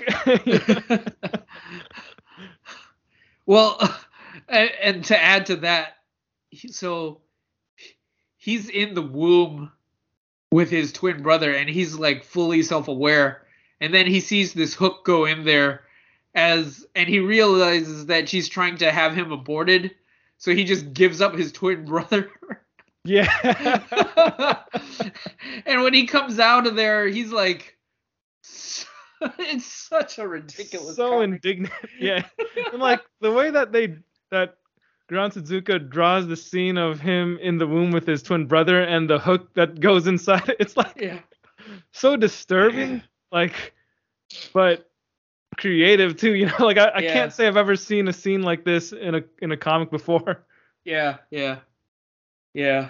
There was there was uh, another scene that I wanted to talk about that I mentioned earlier in, in terms of Gor- Goran Sudžuka's comedic timing, and it's the story that Marjorie tells when she talks about her marriage to Stan, and she talks about how they were together and and you know they had this one magical night where they were young and they were in love and they were doing all this and that and you know just in the throes of passion whatever right? And it's the scene where stan is kind of gloating and he's talking about like all this stuff that he did. He thinks he's hot stuff right? So he's like what? We're just talking right now so just tell me what's what's the craziest thing you've ever done in bed? And it's such an earnest scene because it's just this close up of her face and marjorie is just looking at stan. It, we're what we're seeing is her looking at Stan, and she's looking at him with such loving eyes, but her answer is just one word, like a hockey team or something like that. soccer team she says. Two Soccer words. team, two words. Two words, right? It's that made me laugh because it's it's such an earnest build up, and the way that again the way that she's drawn, it's she's just looking at him with just such a gaze and to have that be her answer it was uh pretty ridiculous. Yeah and, and then he uh stares at her in shock and then later on um apparently while she was sleeping uh he got out of bed and then she's looking for him so she goes into the bathroom and she finds that he's hung himself. I don't know why that's funny man. Yeah so she gets him down from the the, the makeshift noose he made for himself and she tries to like give him chest compressions but the way that Goran Sudžuka drew him in that panel he's lying unconscious on the floor but his tongue is hanging out of his mouth like a dog it's like a cartoon a cartoon drawing of death or something you know like it's, it's so comedic I wanted to read this section out. There's at the end of the book, there's a there's a letter or or an essay, I guess, a brief essay that Garth Ennis writes about Marjorie Finnegan, and he mentions Goran Su- Sudžuka in it, where he says, "Now, as they say, we're cooking with gas. Art, Goran Sudžuka. The guy can basically handle anything.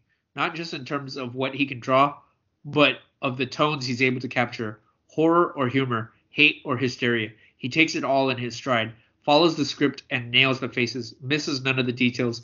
Very much my kind of artist.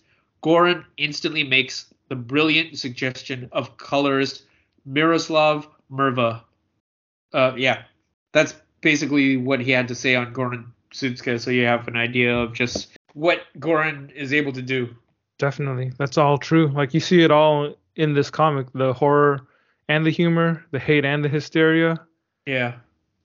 The high and the low, you know, it's just a mix of these sort of mishmash tones, but overall there's still some kind of cohesive narrative to it that holds everything together.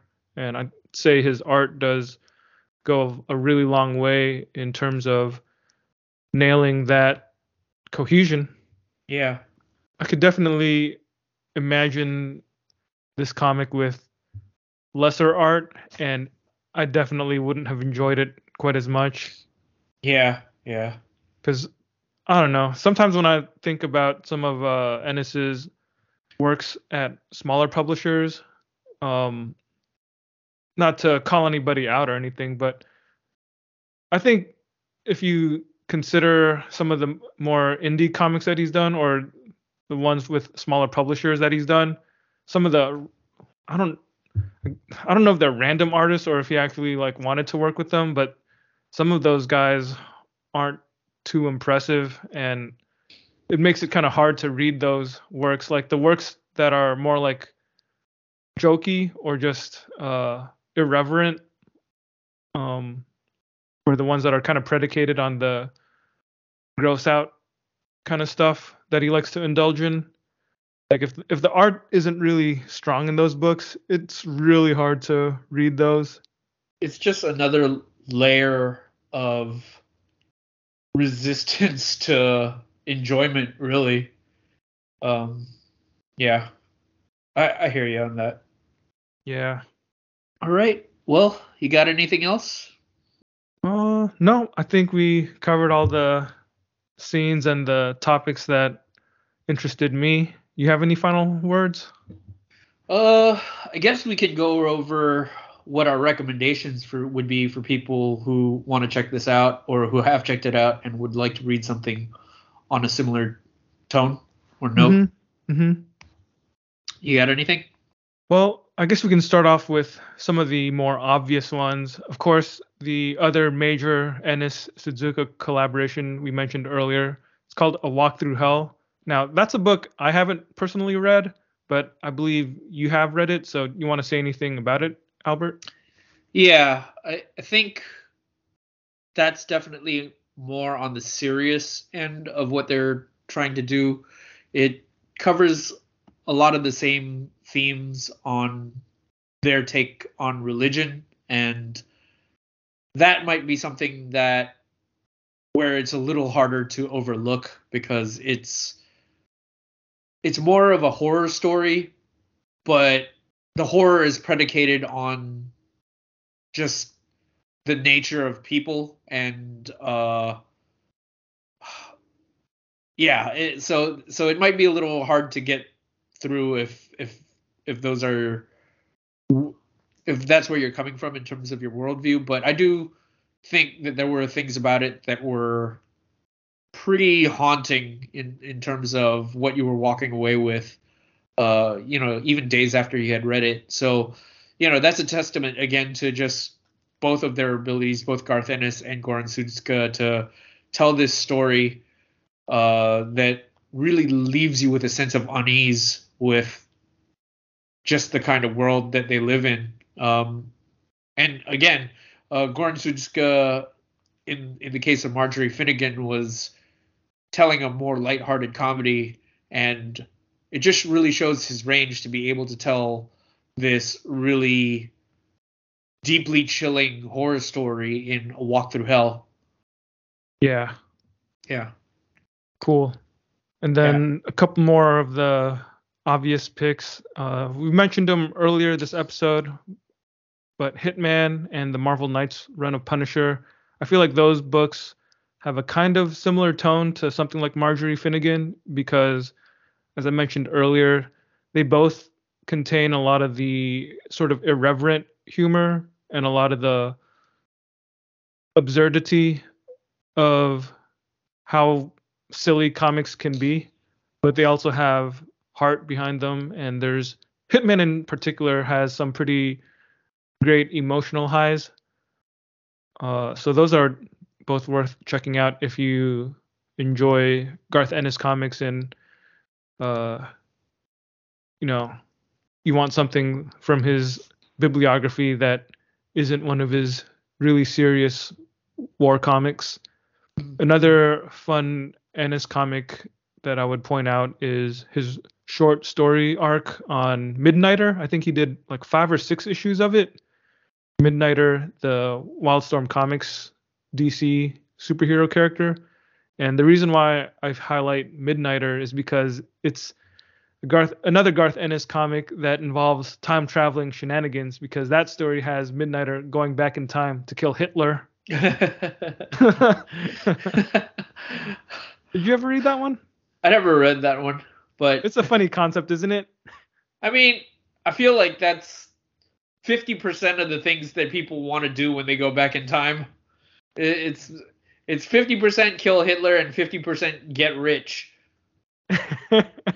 So I guess that's a pretty decent thing to be in the top two of. I don't know.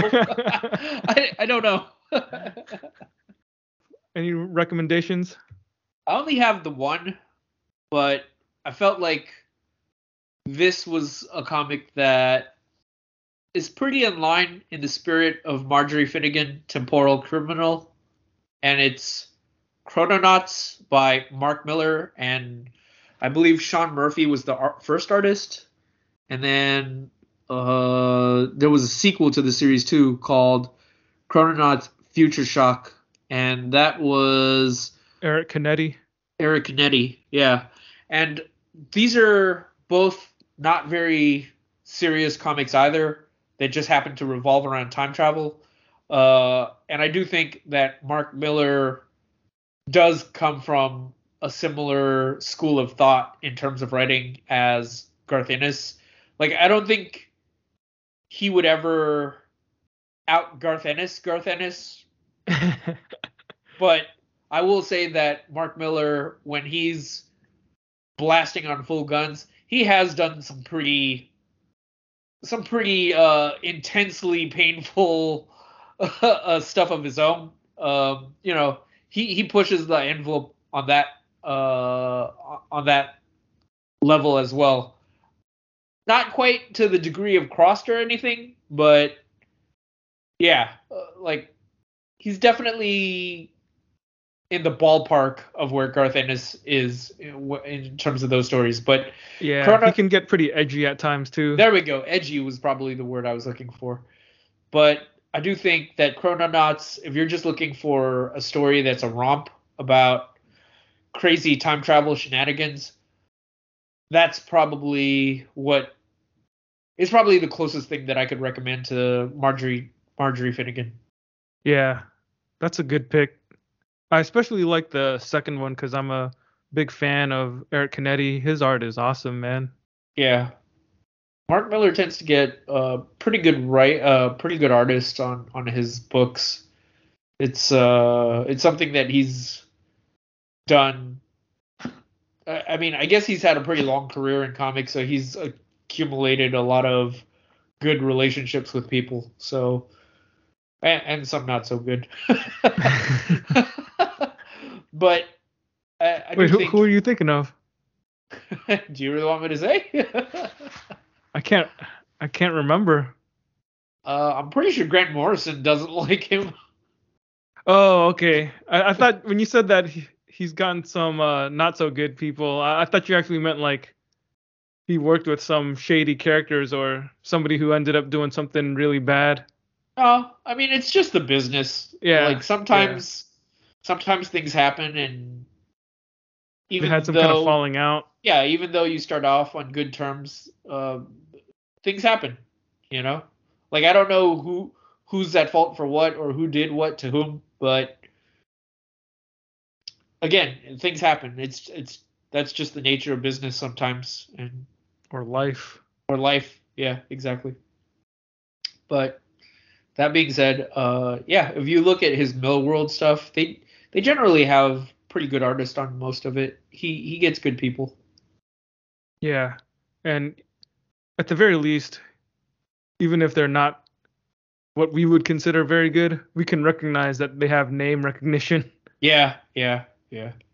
Heck, Mark Millar, go give Goran Sudžuka a call. Put him on a book. Put him on a book. That'd be fun, man. Yeah.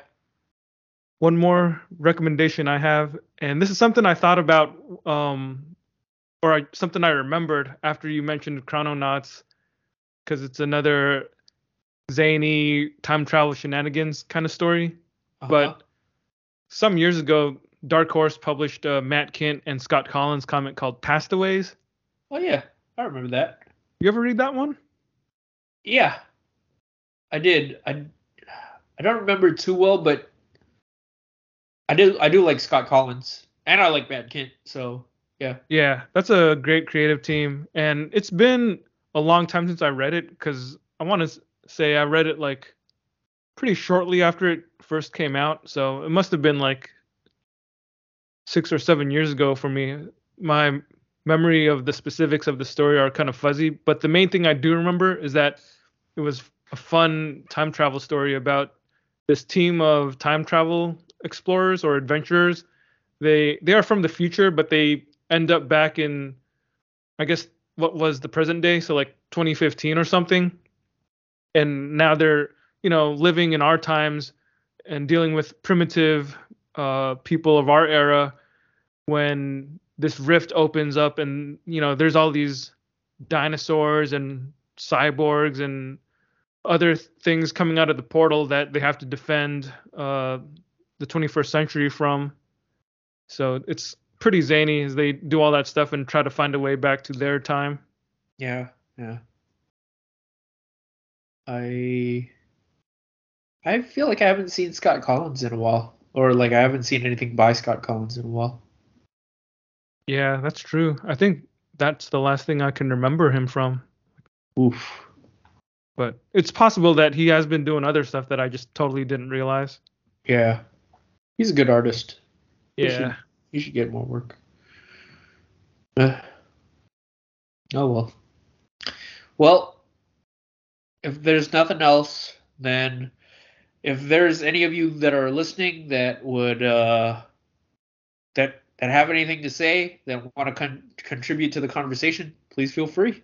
You can hit us up on Between the Gutters Podcast at gmail.com, or you can tweet at us at Between the Gutters, or you can DM us, slide into our DM on Instagram.